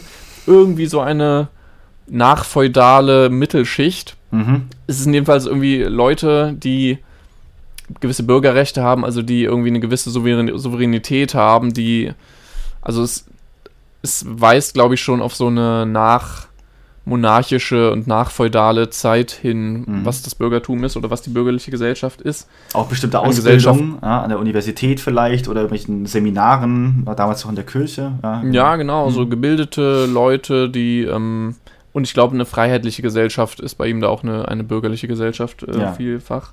Eine Rechtsgemeinschaft, Aber, ja. Ja, ich genau, ich kann es echt nicht genau definieren, weil bürgerliche Gesellschaft. Ich habe auch, ich habe es vorhin mal gegoogelt und der erste, also was er die ganze Zeit gefunden hat, war dann Kant. Also Kant mhm. zu diesem Begriff. Ich habe jetzt nicht direkt zur bürgerliche Gesellschaft irgendwie eine Standarddefinition gefunden oder mhm. wo das so als Begriff historisch herkommt. Mhm. Aber ist auch, glaube ich, gar nicht so wichtig. Ich weiß nicht, also in dem fünften Satz steckt da irgendwie was ganz Neues drin. Mir scheint eigentlich eher, dass er noch sagt, dass, also das, was im vorigen schon drin steckt, ne? dieser Antagonismus. Die bürgerliche Gesellschaft ist eben der Betrieb sozusagen, der diesen Antagonismus verwaltet. Also, Mhm. Mhm. was er am Anfang da halt sagt, ist interessant. Die größtmögliche Freiheit, aber eben auch Grenzen dieser Freiheit. Mhm. Und ich glaube, das ist eine extrem berühmte Definition von Freiheit. äh, Die, die Grenzen der Freiheit, da wo die Freiheit der anderen beginnt. Also, das war Mhm. jetzt nicht zitiert, aber die Freiheit des Einzelnen darf nur so weit gehen, wie sie nicht die Freiheit der anderen stört. Das ist ja sowas, was man heute als geflügelten Geflügelten Begriff Ausdruck. hat, ne? Was, Ja, ja. richtig. Und das ist richtig. hier drin. Ich weiß nicht, ob das hier so, ob er der Begründer dieses Begriffs, ich glaube nicht. Also ich habe sowas, glaube ich, schon bei liberalen Theoretikern vorher Ja. gelesen. Ja, also, haben jetzt auch neu. bei John Locke oder so. Mit, mit Sicherheit, ja. Aber ja, also Also irgendwie geht es darum, dass nur im optimalen Verhältnis so von, von Freiheit und Sicherheit gleichzeitig in dieser, Mhm. sagen wir mal jetzt mal, vor allem Rechtsgemeinschaft an dieser Stelle, ich denke, das ist auch der ähm, ein, ein, ein entscheidender Punkt für ihn, äh, können auch die, sich die Naturabsichten unserer Gattung erfüllen. Ja? Weil wir nur dann ähm, in der Freiheit unsere Vernunft weiterentwickeln können und ähm, ja, das ist ja Ja. genau das, das Ziel. Und sein, also sein Verständnis, wie eine Gesellschaft zustande kommt, scheint mir sehr standardmäßig Gesellschaftsvertrag auch zu sein. Ne? Also, ja, genau, richtig. Er sagt eben, was zwingt uns denn in diese Gesellschaft? Naja, die Not. Also Mhm. es klingt so ein bisschen nach Krieg aller gegen aller bei Genau. Thomas Hobbes. Also Genau. weil wir uns sonst alle den Köpfe einhauen, deswegen schließen wir sozusagen einen Vertrag, okay, wir unterwerfen uns alle gemeinsamen Gesetzen, damit wir Mhm. äh, einigermaßen friedlich leben können. Richtig, Und ja, wir haben die- schon gehört, Ja, also das ist die menschliche Frieden darf- Ungerechtigkeit, die, ähm, Genau. die wir uns sozusagen gegenseitig zufügen. Und sehr schön fand ich so eine Formulierung, ähm, dass die bürgerliche Vereinigung ein Gehege ist. Ja, das ist so richtig schön. Ja. Diese das Konfliktarena. ganz, ja, das ist auch ganz bekannt, glaube ich, bei ihm dieser Ausdruck, dass er es so als Gehege. Mhm. Also ähm, es ist halt einerseits unangenehm, aber auch notwendig. Und Ja. das ist ja diese Spannung, die er auch will. Mhm. Mhm. Und ähm, ja, sie tut ihre beste Wirkung, heißt es hier auch. Und da ist diese auch eine sehr berühmte Metapher von ihm, so wie Bäume in einem Walde, eben dadurch, dass ein jeder dem anderen Luft und Sonne zu benehmen sucht, also wegnehmen, Mhm. versucht wegzunehmen, die sich einander nötigen, beides über sich zu suchen und dadurch einen schönen, geraden Wuchs bekommen. Mhm. Also Ja. das ist eben wieder dieses Schäferleben. Wenn wir alle irgendwie in unserem äh, Jäger-Sammler-Leben noch wären, was Mhm. Rousseau sich erträumt, Mhm. dann würden wir halt nur faul rumliegen und schief und krumm werden. Mhm. Und die bürgerliche Gesellschaft, dieses unangenehme Gehege, nötigt uns halt in der Konkurrenz zu anderen dazu, gerade nach oben zu wachsen. Durch Züchtigung. Jawohl. Durch Züchtigung. ja, sozusagen. Also es ist ein total liberaler Gedanke halt auch. Also diese. Mhm. Ja. Volle Kanne. Und dann, Gut, aber es ist nur ein kurzer Satz, ne? genau, Dann machen wir gleich mit dem kurzer sechsten weiter. Und dann, ich würde gerne noch den einen, weil ich ihn Oh. auch so toll formuliert finde, äh, vorlesen. Äh, alle Kultur und Kunst, welche die Menschheit zieret, die schönste gesellschaftliche Ordnung, sind Früchte der Ungeselligkeit. Ja?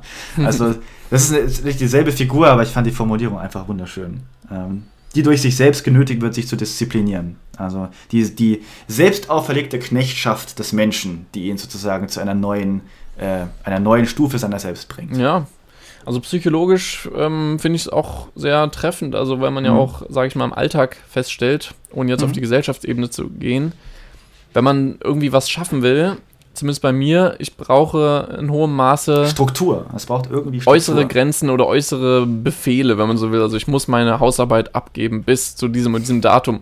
Und wenn ich dieses Datum nicht hätte, wenn mir gesagt wird, ach ja, die nächsten zehn Jahre irgendwann gib mal ab. äh, Was nicht heißt, dass es nicht schon passiert wäre im Laufe unseres Studiums. genau. Dann würde ich aber sowas von zehn Jahre brauchen. Also Mhm. die, die äußere Grenze und äh, kann einen motivieren. Man braucht ähm, Druck. Und eine Gesellschaft ist sozusagen der Ort, wo wir alle Druck haben, Mhm. weil wir besser andre, als andere sein wollen, was auch immer, weil wir uns ja, gegen andere behaupten wollen. Ha ja. Sechster Satz, du bist dran. Sechster Satz. Äh, dieses Problem ist zugleich das schwerste und das, welches von der Menschengattung am spätesten aufgelöst wird. Mhm. Aha, also, ah, okay, ich glaube, ich muss noch weiterlesen. Also hier ist der Satz eigentlich schon zu Ende, aber ich lese nochmal weiter. Diesmal nochmal weiter. Die, Ja. Die Schwierigkeit, welche auch die bloße Idee dieser Aufgabe schon vor Augen legt, ist diese. Der Mensch ist ein Tier, das, wenn es unter anderen seiner Gattung lebt, einen Herrn nötig hat. Hm. Ich glaube, vielleicht ist er wirklich erst hier beendet, der Satz. Mhm. Aber ist nicht mehr kursiv, egal. Genau, also er, Mensch hat einen Herren nötig. Also ich glaube, dieser ganze sechste Satz ähm, beschreibt das Problem Herrschaft, oder? Ja, genau. Es geht jetzt nicht darum, wie kann ein Mensch, der sozusagen ein Stück weit unvollkommen ist und der auch andere missbraucht oder die Gefahr hat, andere Menschen zu instrumentalisieren, was Kant ja gerade nicht will, denn der Mensch ist sich selbst sozusagen ein Zweck oder der höchste Zweck. Ähm, aber es braucht trotzdem irgendeine Form von Herrschaft und einen Herrscher, der möglichst wenig sozusagen seine Macht missbraucht. Und die Frage ist, wer könnte das denn sein? Ja, er schreibt hier, es bedarf also einen Herrn, der ihm den eigenen Willen breche und ihn nötige, einem allgemein gültigen Willen zu gehorchen. Ja, Das braucht es. Und wer kann das sein? Naja, ähm, irgendjemand aus der Menschengattung, aber der Mensch ist auch irgendwie ein äh, korrumpiertes Oberhaupt im besten Fall. Und Gott kann es irgendwie auch nicht sein. Den schließt er hier so ein bisschen aus. Ne? Ja. Ähm, Ja, Gott ist für ihn keiner, der aktiv dabei ist. Ne? Also die Menschen müssen das selber hinkriegen. Hm, ja. Und ja, das ist schon äh, ein schwieriges Paradox, was er da macht. Ne? Also der Mensch braucht einen Herrscher, ohne, ohne das ist er halt zügellos und äh, wie du gesagt hast, ähm, er hat diese selbstsüchtigen Neigungen und die müssen, äh, die müssen unterbunden werden. Er braucht Mhm. also einen Herren, also einen Herr, eine Herrschaft. Mhm. Aber wenn der Herrscher selber wieder Mensch ist, hat er das gleiche Problem. Der braucht eigentlich auch wieder einen Herrscher. Mhm. Das Ganze würde irgendwie bis in die Ewigkeit weitergehen. Mhm. Und deswegen sagt er wahrscheinlich auch am Anfang, dass das irgendwie das allerschwerste Problem ist, was auch am aller erst zuletzt irgendwann gelöst wird, weil es ist extrem schwierig, nicht korrupte Herrscher zu finden oder eine Herrschaftsform zu finden, die sich nicht irgendwann korrumpiert. Mhm. Ähm, Vor allem im ja. Rahmen einer, sagen seiner Ethik, wenn ich das zumindest soweit richtig verstanden habe, wo die ja sozusagen keine Tugendethik ist und es auch nicht die Perspektive gibt, dass sozusagen besonders tugendhafte Herrscherklasse sich ausbilden würde, wie jetzt zwar bei Platon sozusagen eher die Vorstellung vielleicht ist. Ne? Ja. Also die Herrschaft der Besten, die sich irgendwie fortentwickeln, die ihre, mh, ihre Herrschsucht, was hatten wir, Herrschsucht, Herrschaftssucht und, und äh, Habsucht ähm, ja, irgendwie neu überwinden lernen ja? oder eine andere nicht, Haltung ich- dazu entwickeln. Klar, er würde es nicht sagen Tugend, also er Mhm. hat keine Tugendethik im, im antiken Sinne, aber er spricht ja schon von moralisierten Menschen oder das ist, dass Mhm. man Moralität ausbilden kann. Auch die Aufklärung und die Bildung spielt ja für ihn eine große Rolle. Also ich glaube, er geht schon davon aus, dass Herrscher auch, naja, sich Mhm. innerlich ihre innere Bildung ähm, voranbringen können und dann sozusagen Mhm. tugendhafter werden Mhm. in Anführungsstrichen. Das sagt er, glaube ich, schon. Er spricht ja auch davon in einem späteren Satz, dass die Aufklärung muss bis hinauf auf die Throne Mhm. äh, dringen, womit er ähm, andeuten will, also die Aufklärung, das heißt die Gedanken der Aufklärung, die müssen bei den Herrschenden ankommen und die Mhm. müssen dann sozusagen von äh, top-down diese Aufklärung dann weiter befördern. Mhm. Also ist schon ein bisschen so, an, erinnert ein bisschen an diesen Philosophenkönig-Ansatz äh, bei Platon, dass eben letztlich bestenfalls äh, die Herrscher, also andere Möglichkeit gibt es halt nicht, äh, außer eben sowas wie Gewaltenteilung, was wir jetzt behelfsmäßig machen. Mhm. Aber ähm, irgendwie muss, muss der letzte Herrscher, darf nicht das komplett missbrauchen, sonst funktioniert es halt nicht. Richtig sein, richtig, ja. Das höchste Oberhaupt soll aber gerecht für sich selbst und doch ein Mensch sein. Ja, und das ist Ja. sozusagen dann der ideale Herrscher. Das ist die Ähm, Schwierigkeit. Richtig. Ähm, und daran was können wir uns nur annähern. kleine interessante Nebensache ist, ist, dass er hier andeutet, es könnte eine einzelne Person sein oder eine Gesellschaft Mhm. einzelner, äh, also auserlesener Personen. Mhm. Also er er deutet an, dass für ihn eigentlich nur Monarchie und Aristokratie die Herrschaftsweisen sind. Das erinnere ich mich auch aus anderen Texten, Ewiger Friede zum Beispiel. Mhm. Er ist Kritiker der Demokratie. Also er hält die Demokratie für nicht, ähm, ja, nicht funktionsfähig, aber er denkt auch an eine direkte Demokratie dabei, also so eine Mhm. Pöbelherrschaft hat, hat er ja. Ochlokratie dann. Ochlokratie, genau. Mhm. Ja. Und deswegen ist für ihn sozusagen eine, eine Monarchie oder eine Aristokratie. Aber was ihm extrem wichtig ist, das schreibt er nicht hier, aber auch im ewigen Frieden, dass die repräsentativ trotzdem auf eine Weise ist. Also auch wenn es ein Monarch ist, auch Mhm. wenn es eine ähm, Gemeinschaft von wenigen Aristokraten sind, die sollen eben wirklich für das Volk, also Diener des Volkes dann doch sein. Richtig, ja. Also er hat schon, und er nennt das dann auch republikanisch, ist ein bisschen komisch, weil äh, Res Publicas, die öffentliche Sache, ist es halt nicht, wenn es ein Monarch ist, aber er nennt das dann trotzdem eine republikanische Verfassung, wenn ein Monarch herrscht, der für die, für das Volk äh, eben da ist. Das ist doch ein bisschen so dieser rousseausche Gedanke, ne? dass irgendwie trotzdem, obwohl es sozusagen keine, keine ja, autoritäre Demokratie ist in dem Sinne oder keine Mehrheitsherrschaft ist, dass trotzdem irgendwie der Volkswille ausgedrückt werden soll. Und zwar relativ mhm. authentisch. Ja? Und ähm, das ist eine entscheidende Figur, weil ansonsten der Vertrag wieder brechen würde oder in Gefahr wäre. Ein Stück weit. Ja, ja wahrscheinlich. Gut, wollen wir zum siebten Satz gehen? Jawohl. Äh, musst du den oder äh, du liest ihn ja, vorne? Dann mache ich den doch mal. Das Problem der Errichtung einer vollkommenen bürgerlichen Verfassung ist von dem Problem eines gesetzmäßigen äußeren Staatenverhältnisses abhängig und kann ohne das Letztere nicht aufgelöst werden. Also das ist letztendlich ein ähnliches Argument, wie man auch ähm, internationalen Politik wahrscheinlich mit etwa Hobbes machen könnte. Ja? Das, was sozusagen innerstaatlich gilt, diesen, relativ, diesen Frieden herzustellen in irgendeiner Form, diese Rechtsgemeinschaft herzustellen. Was bringt es denn einer Gemeinschaft, einem Volk, wenn sozusagen nach außen hin ständig Krieg herrscht ja? Ja. und eine ständige Bedrohung da ist? Und deswegen muss sozusagen nach außen hin das irgendwie funktionieren. Und jetzt kommen wir auch langsam dahin, wo wir von Anfang an darauf abgezielt haben, nämlich auf den ja. Völkerbund. Ne? Genau. Ähm, ja, es ist interessant, dieser, dieses zwischenstaatliche Verhältnis, also wir kommen jetzt auf die Makroebene langsam, das ist für mhm. ihn eigentlich eine Wiederholung von dem ganzen Vorgang vorher, ne? Richtig. Hast ja. du ja jetzt schon gesagt, also zwischen den Menschen muss dieses äh, Ausgleichsverhältnis geschaffen werden zwischen Konkurrenz, aber auch Frieden. Und genau das gleiche zwischen den Staaten. Auch Staaten mhm. konkurrieren miteinander, haben eben auch Herrschsucht, Habsucht, das, das, was man alles kennt wollen Krieg gegeneinander führen, wollen Land einnehmen, wollen kulturell besser sein als die anderen. Mhm. Gerade in seiner Zeit ja ein riesiger Konkurrenzkampf auch zwischen Deutschland und Frankreich zum Beispiel. Mhm. Wer, wer schafft es irgendwie kulturell überlegen zu sein? Ja. Es war ein richtiger Kampf für Deutschland irgendwie gegen Frankreich aufzuholen, die mhm. einfach als die äh, ja die absolute Spitze der Kultur galten und mhm. Deutschland dagegen immer noch so ein ja, so ein Germanenpöbel. ähm, aber ja. Ja, ich glaube, mit Goethe waren dann alle überzeugt, okay, jetzt, jetzt haben wir langsam einen, der, mm. der auch, was, auch, auch Deutschland Kultur gibt. Ja, endlich, endlich sind wir wer wahrscheinlich dieses Spätestens Denken. dann. Ja, mhm. nee, genau, also diese, dieses Zwischen, da ist das gleiche Problem, was sozusagen innerstaatlich zu lösen ist, ist auch zwischen den Staaten zu lösen. Ne? Genau. Und genau. Also wir müssen, die Staaten müssen sagen, die Staaten sind ebenfalls in dem Sinne moralische Subjekte ein Stück weit. Ähm, und die müssen ihre brutale Freiheit aufgeben, wie er schreibt, und in einer gesetzmäßigen Verfassung Ruhe und Sicherheit suchen. Ja, das ist ihnen aufgetragen. Äh, und das wird ja. nicht einfach so geschehen. Ja? Sei es ja auch realistisch hier an der Stelle und sagt, es wird auch weiterhin Kriege geben. Und mhm. die sind auch ein Stück weit notwendig, eben um letztendlich diesen Völkerbund dann aus den gesammelten Erfahrungen in diesen kriegerischen Zeiten hervorzubringen. Ja? Absolut, und ja. Da wird die Geschichte natürlich wichtig und äh, eine Geschichte auch zu schreiben, die diesen Prozess begleitet und eben als genau die Geschichte beschreibt, die, die Kant hier sozusagen setzt, nämlich ja. als Fortschrittsgeschichte der Vernunft und der Freiheit. Natürlich, er, Kant ist natürlich hier entscheidend mitwirksam, äh, ja. wenn man so will, also Richtig. nach seiner Meinung.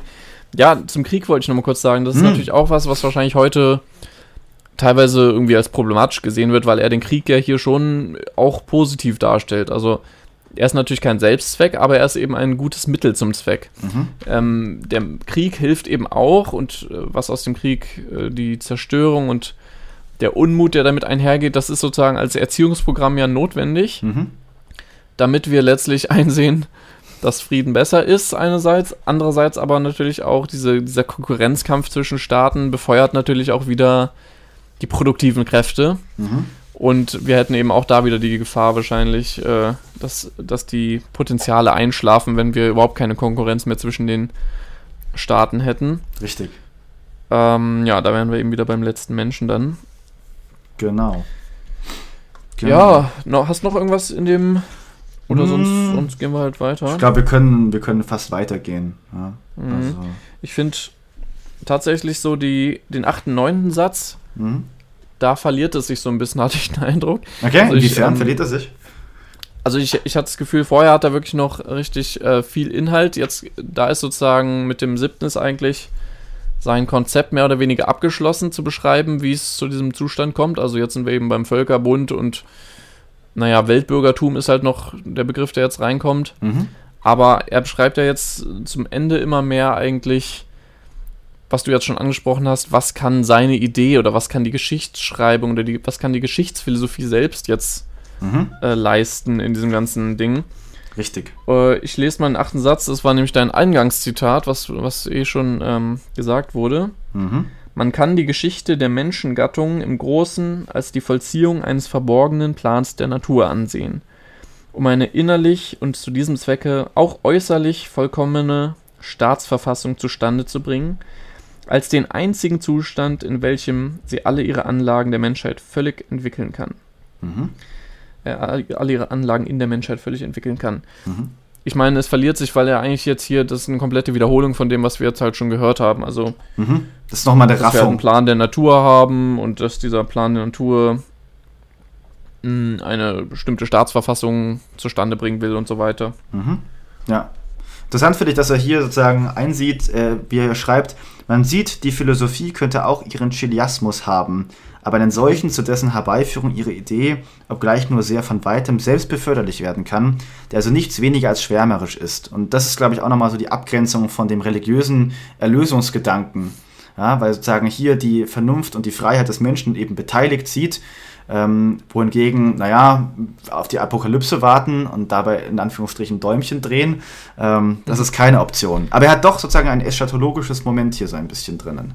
Ähm, Ja. Nicht einer letztendlichen Erlösung, aber doch eines, einer klaren Zielrichtung. Und die ist Stimmt, erreichbar. also echt ein interessanter Punkt, dass er das so ein bisschen auch gegen die Religion abgrenzt. Vielleicht, Mhm. also Chiliasmus ist ja, glaube ich, ursprünglich christlich bezogen, eben die Erwartung der, der Herrschaft Gottes auf Erden. der Herrschaft Gottes, also dass Jesus Ja. zurück auf die Erde kommt und ein tausendjähriges Reich errichtet. Mhm. Und das ist ja, was er im Prinzip auch beschreibt, dieser ewige Frieden. Also, das ist ja, dass irgendwann die Menschengattung an ihr Ziel kommt.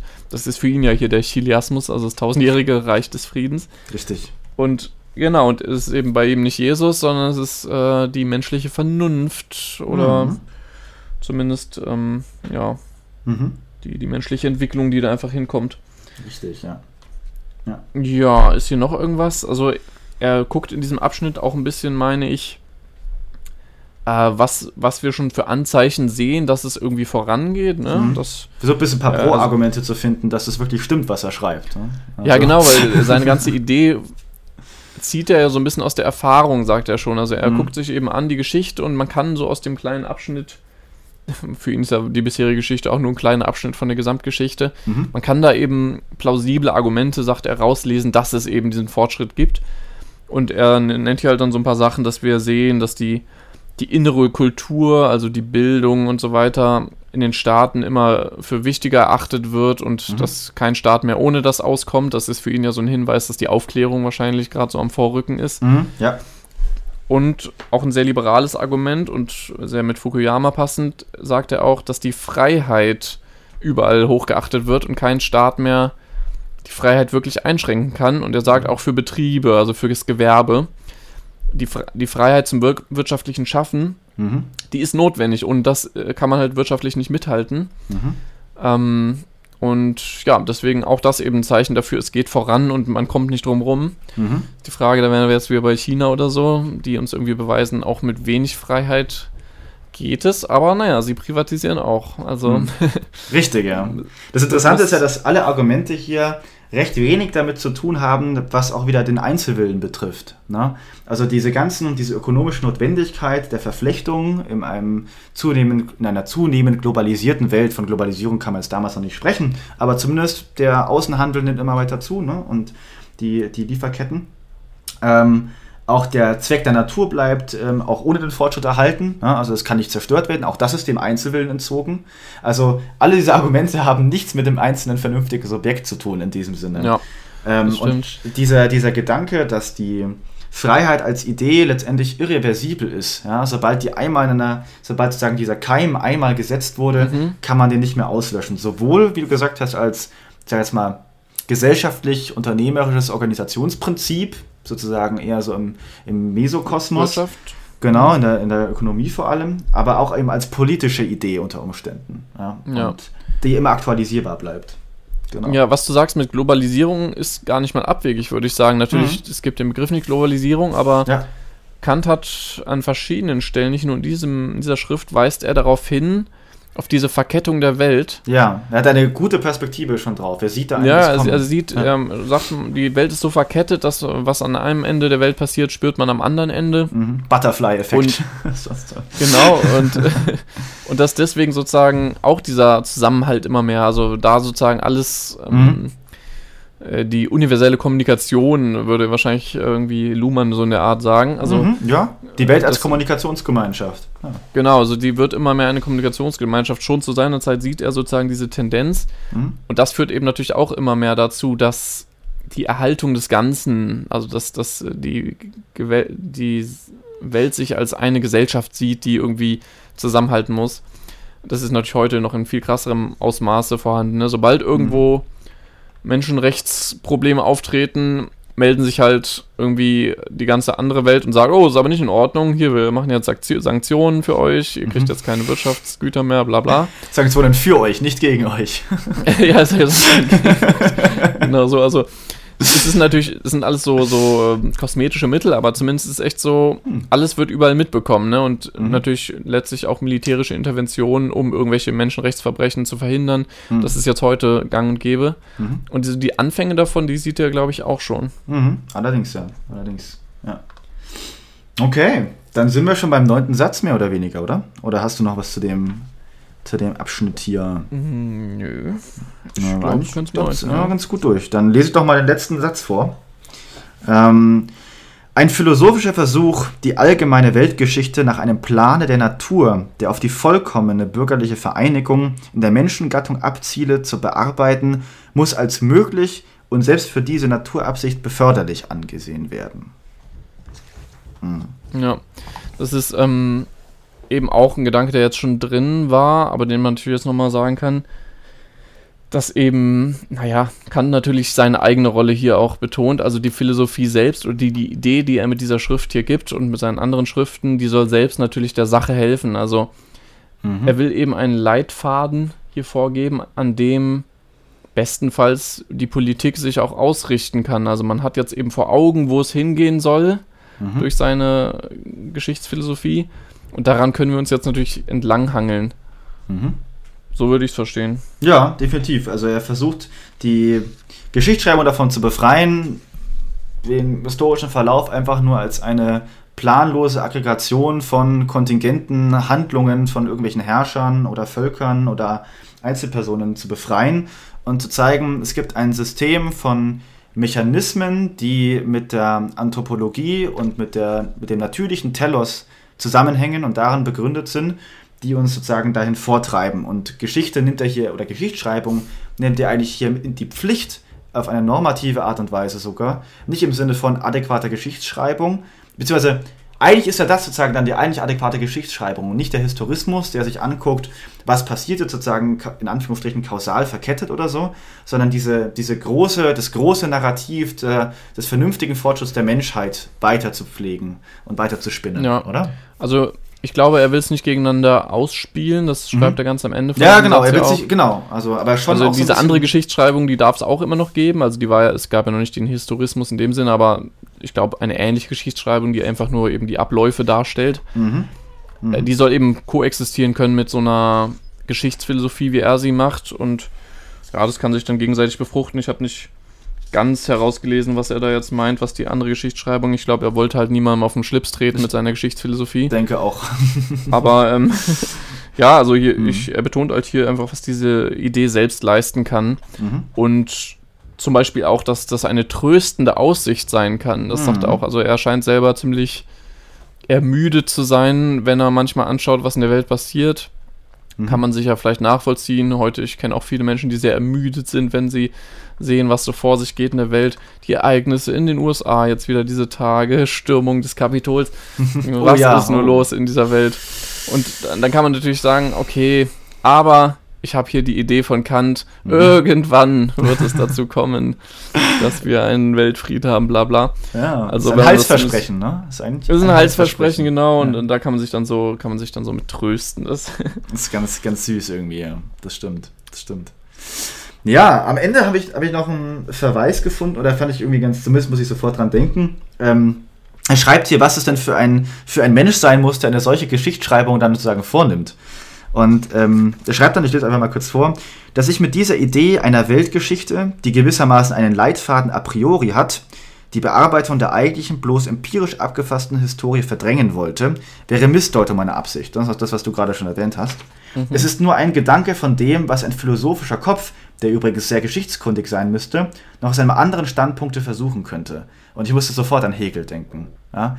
Hegel, der versucht die ganze Geschichte mehr oder weniger als einen mit sich selbst ringender, immer sozusagen weiter fortschreitenden Weltgeist zu verstehen, der sich dann aber letztendlich doch sitzt, durchsetzen kann in seiner absoluten Inkarnation in der Welt. Ja, ja stimmt, krass. Und ja, also ich meine, Hegel ist natürlich auch, Hegel ist ja, baut ja extrem auf Kant auf und mhm. entwickelt natürlich seine geschichtsphilosophischen Gedanken noch, noch weiter und, mhm. ähm, und in Reaktion auch auf Kant. Spitze. Ja, ja. Und deswegen ist wahrscheinlich auch die Übereinstimmung mit Fukuyama oder die vielen Parallelen sind jetzt auch nicht zufällig, weil mhm. natürlich über Hegel es ja auch zu Fukuyama dann weitergeht, über den Alexander Kojev oder wie der hieß. Kojev, Kojev, wie auch immer. Kojev.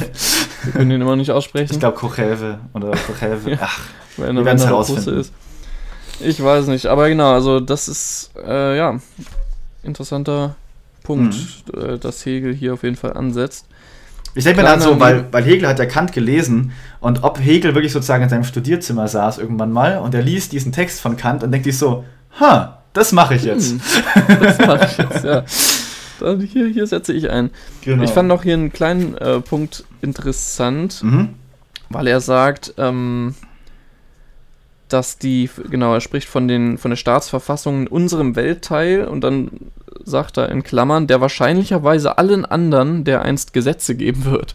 Das oh. ist natürlich was, was man heute äh, mhm. kritisch findet, denke ich mal. Mhm. Also er deutet ein bisschen darauf hin, dass sozusagen das westliche Modell das Bestimmende ist und eigentlich alle anderen Weltteile, die das jetzt noch nicht haben oder zu seiner Zeit noch nicht haben, mhm. letztlich diesem westlichen Modell entsprechen und ja, also ich weiß nicht genau, wie er das meint, Gesetze geben wird. Er könnte es natürlich auch kolonisia kolonisianistisch meinen. Ich kann den Begriff gerade nicht. Äh, puh, äh, kolonialistisch. Als kolonialistisch, so. kolonialistisch, ja, genau.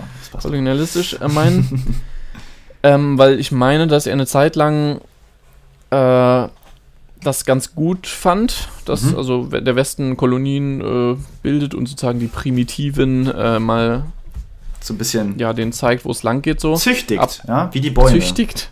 Genau, aber er hat später scheinbar, war er also auch kritisch zu, zu diesen, ähm, zu diesen Tendenzen, hat es dann kritisiert, also wenn mhm. sozusagen andere Kulturen denen etwas aufgepfropft wird. Mhm. Ja. Okay. Äh, ich glaube, das war der neunte Satz. Gibt es Allgemeines, was wir noch kurz dazu besprechen wollen. Ich könnte mal auf meinen Zettel gucken. Hast du noch irgendwelche allgemeinen Punkte, die du zu sagen willst? Mm, ich werde auch noch mal drüber gucken, aber ich glaube nicht. Ich glaube. Ich gehe mal, ich kann ja mal durchgehen, was ich mir da noch allgemeines jetzt zugedacht habe. Mhm. Mm, gut, was haben wir hier so vorlesen? Es ist kein empirischer Ansatz, sondern ein extremer theoretischer Ansatz. Mhm der eigentlich. Äh, und normativer Ansatz vor allen Dingen. Normativ auch, aber es ist a priori, kann man, sagt er auch selber, mhm. ein, ein aus der Theorie geknüpfter Ansatz, der sich natürlich an der Wirklichkeit orientiert. Wir haben durchgehend extrem liberalen Zug, mhm. finde ich. Gerade dieser Antagonismus äh, in, in, dem Menschen als Triebkraft, das Schlechte mhm. im Menschen nutzen. Mhm. Und natürlich auch die republikanische Verfassung, also eine eher liberale Verfassung, Wobei wir gesehen haben, Monarchie auch okay. Mhm, ja. In dem Fall wäre es dann nicht liberal, das ist keine Demokratie. Mhm. Ähm, sein Ansatz ist teleologisch, wie wir ganz am Anfang gesehen haben. Also mhm. er geht von einem Endzweck aus der menschlichen Gattung, nicht des Einzelnen, nur der menschlichen Gattung. Und was eben auffällt, diese krasse Personifizierung der Natur, über die haben wir auch schon gesprochen, der Plan der Natur, mhm. wo er klar einen Hinweis auf Gott macht, aber er personifiziert die Natur halt sehr stark. Würde man wahrscheinlich heute nicht mehr tun in der Philosophie. Ich finde es mhm. äh, ganz okay. es ähm, leistet ja auch gute Dienste bezüglich des Willens zur Macht. ja, genau. Der in steckt. Ja. Mhm. Ähm, und äh, zu Huntington, weil wir jetzt mhm. hier den Vergleich vielleicht kurz, äh, dieses Kulturantagonismus, der bei Huntington so, so zentral ist, den haben wir halt bei Kant gar nicht. Also der Mhm. spricht überhaupt nicht von verschiedenen Kulturen. Mhm, Wenn er ja. von Kultur redet, dann nur so von hoher Kultur. Also damit meint er so Bildung, Aufklärung. Mhm. Kultur ist bei ihm ein ganz anderer Begriff. Und irgendwie diese Problematik, dass Kulturen sich aufgrund ihrer Gegensätze, äh, dass da die Konflikt, die Konflikte entstehen, das ist bei ihm nicht relevant. Mhm. Also bei ihm scheint es wirklich nicht um das zu gehen, sondern um Institutionen. Ich würde ihn so als Institutionalismus bezeichnen, weil er sagt, Mhm. wir brauchen eine bestimmte Form, bürgerliche Gesellschaft mit diesem Antagonismus, es muss viel Freiheit da sein, das muss gegeben sein. Mhm. Und über kulturelle Gegensätze denkt er überhaupt nicht nach. Mhm. Wenn überhaupt, dann geht es um den Gegensatz von Natur und Kultur, aber er denkt es nicht interkulturell. Ja. Genau, also interkulturelles ist, ist halt null drin. Zumindest jetzt in diesem nicht- Text nicht. Ja. Ja, also ich glaube, ja, das, diesen Begriff Kultur in dem Sinne gab es in der Zeit, glaube ich, auch nicht. Also es gab Mhm. noch keine Kulturwissenschaften. Mhm. Er hat ja über, über die menschlichen Rassen äh, Texte geschrieben, also Mhm. ja, Die werde ich auch noch Ja. lesen dürfen in den nächsten Tagen. Dann. okay, genau, also er ging, dafür wird er jetzt natürlich auch viel kritisiert, äh, Mhm. weil da irgendwie Rass Rassismusvorwurf natürlich im Raum steht. Kant-Statuen Muss man- sollen abgerissen werden. Ja, genau. Also er hat, er hat schon, ich denke mal, wenn man bei ihm nach kulturellen Gegensätzen oder Unterschieden sucht, dann müsste man eher diese Texte lesen, bei ihm halt noch unter dem Begriff Rassen. Mhm. Ähm, weiß nicht, was da dann drin steht. Ja. Hm. Und ansonsten, Fukuyama habe ich ja schon genannt, extrem viele Parallelen eben Mhm. natürlich, über seine Verbindungen mit Hegel auch. Mhm. Eben diese, dieses liberalistische, der Thymos, die beiden Seiten des Thymos, die er in diesem Antagonismus eigentlich drin hat. Mhm. Und der Unterschied natürlich, dass Fukuyama ein Demokrat ist, die Demokratie äh, bevorzugt natürlich bei, bei Kant noch nicht. Richtig, er liebt und ehrt sie. Mhm. Ja, Ja. ich glaube, das waren meine Gedanken. Also gerade dieses, dass sein, seine Geschichtsphilosophie auf einem Institutionalismus Mhm. beruht, finde ich Mhm. ein interessantes Ding, dass es eben darum geht, die richtigen Institutionen politischer Art zu haben. Mhm. Ähm, in dieser Gesellschaft kann dann sozusagen auch völkerrechtlich äh, das Richtige passieren und da war er, glaube ich, auch extrem einflussreich. Also er hat das Völkerrecht stark Mhm. beeinflusst, neben Hegel. Mhm. Bis heute sozusagen sind die Gesetzestexte geprägt inhaltlich von dem, was Kant hier gemacht hat. Ja, der Text ist auch nach wie vor für die, auch für die Politikwissenschaften und für die politische Theorie, also sind die, sind die Texte auch von Kant entscheidend, ne? keine Frage. Ja, also ich glaube nicht als äh, für die konkrete juristische Praxis, also Mhm. Juristen beziehen sich nicht mehr unmittelbar auf Kant, Mhm. aber ähm, zumindest die, die ganzen Texte, mit denen sie arbeiten, die sind halt von Kant äh, Mhm. mit beeinflusst auf jeden Fall. Richtig, ja. Also was ich auf jeden Fall mitnehme, ist diese, ähm, die teleologische Naturphilosophie, ähm, diese, dieses, dann dieses hinter dem Rücken der Akteure, fand ich sehr, sehr spannend. Ich hatte nicht gedacht, Mhm. dass Kant sozusagen so eine Argumentation fahren würde. Ähm, und ich werde es mitnehmen in meine weitere Kant-Lektüre, die wird ja bei mir noch weitergehen.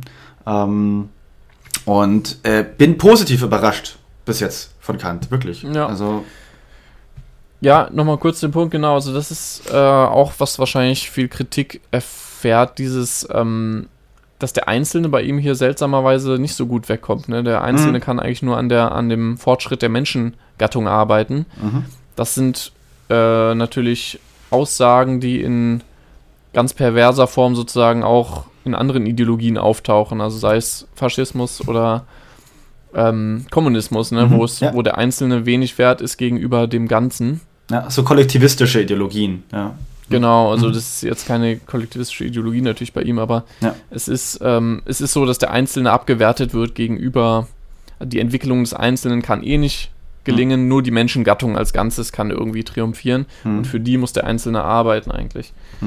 Ähm, ist halt ein, für unsere individualistische Zeit heute etwas befremdlich. Hm, richtig, ja. ja. Ja, wunderbar. Dann ähm, sind wir am Ende unserer Folge Oder? Ja, angelangt. schließen wir es ab. Mehr oder weniger, nicht wahr? Dann, äh, Und ja, weiß nicht, wann das nächste Mal was kommt und was wir besprechen. Das, das wird Das- Überraschung. richtig, das wird eine Überraschung. Wunderbar, dann Gut, danke dann, äh, fürs Bis zum Zuhören nächsten Mal. und bis zum nächsten Mal.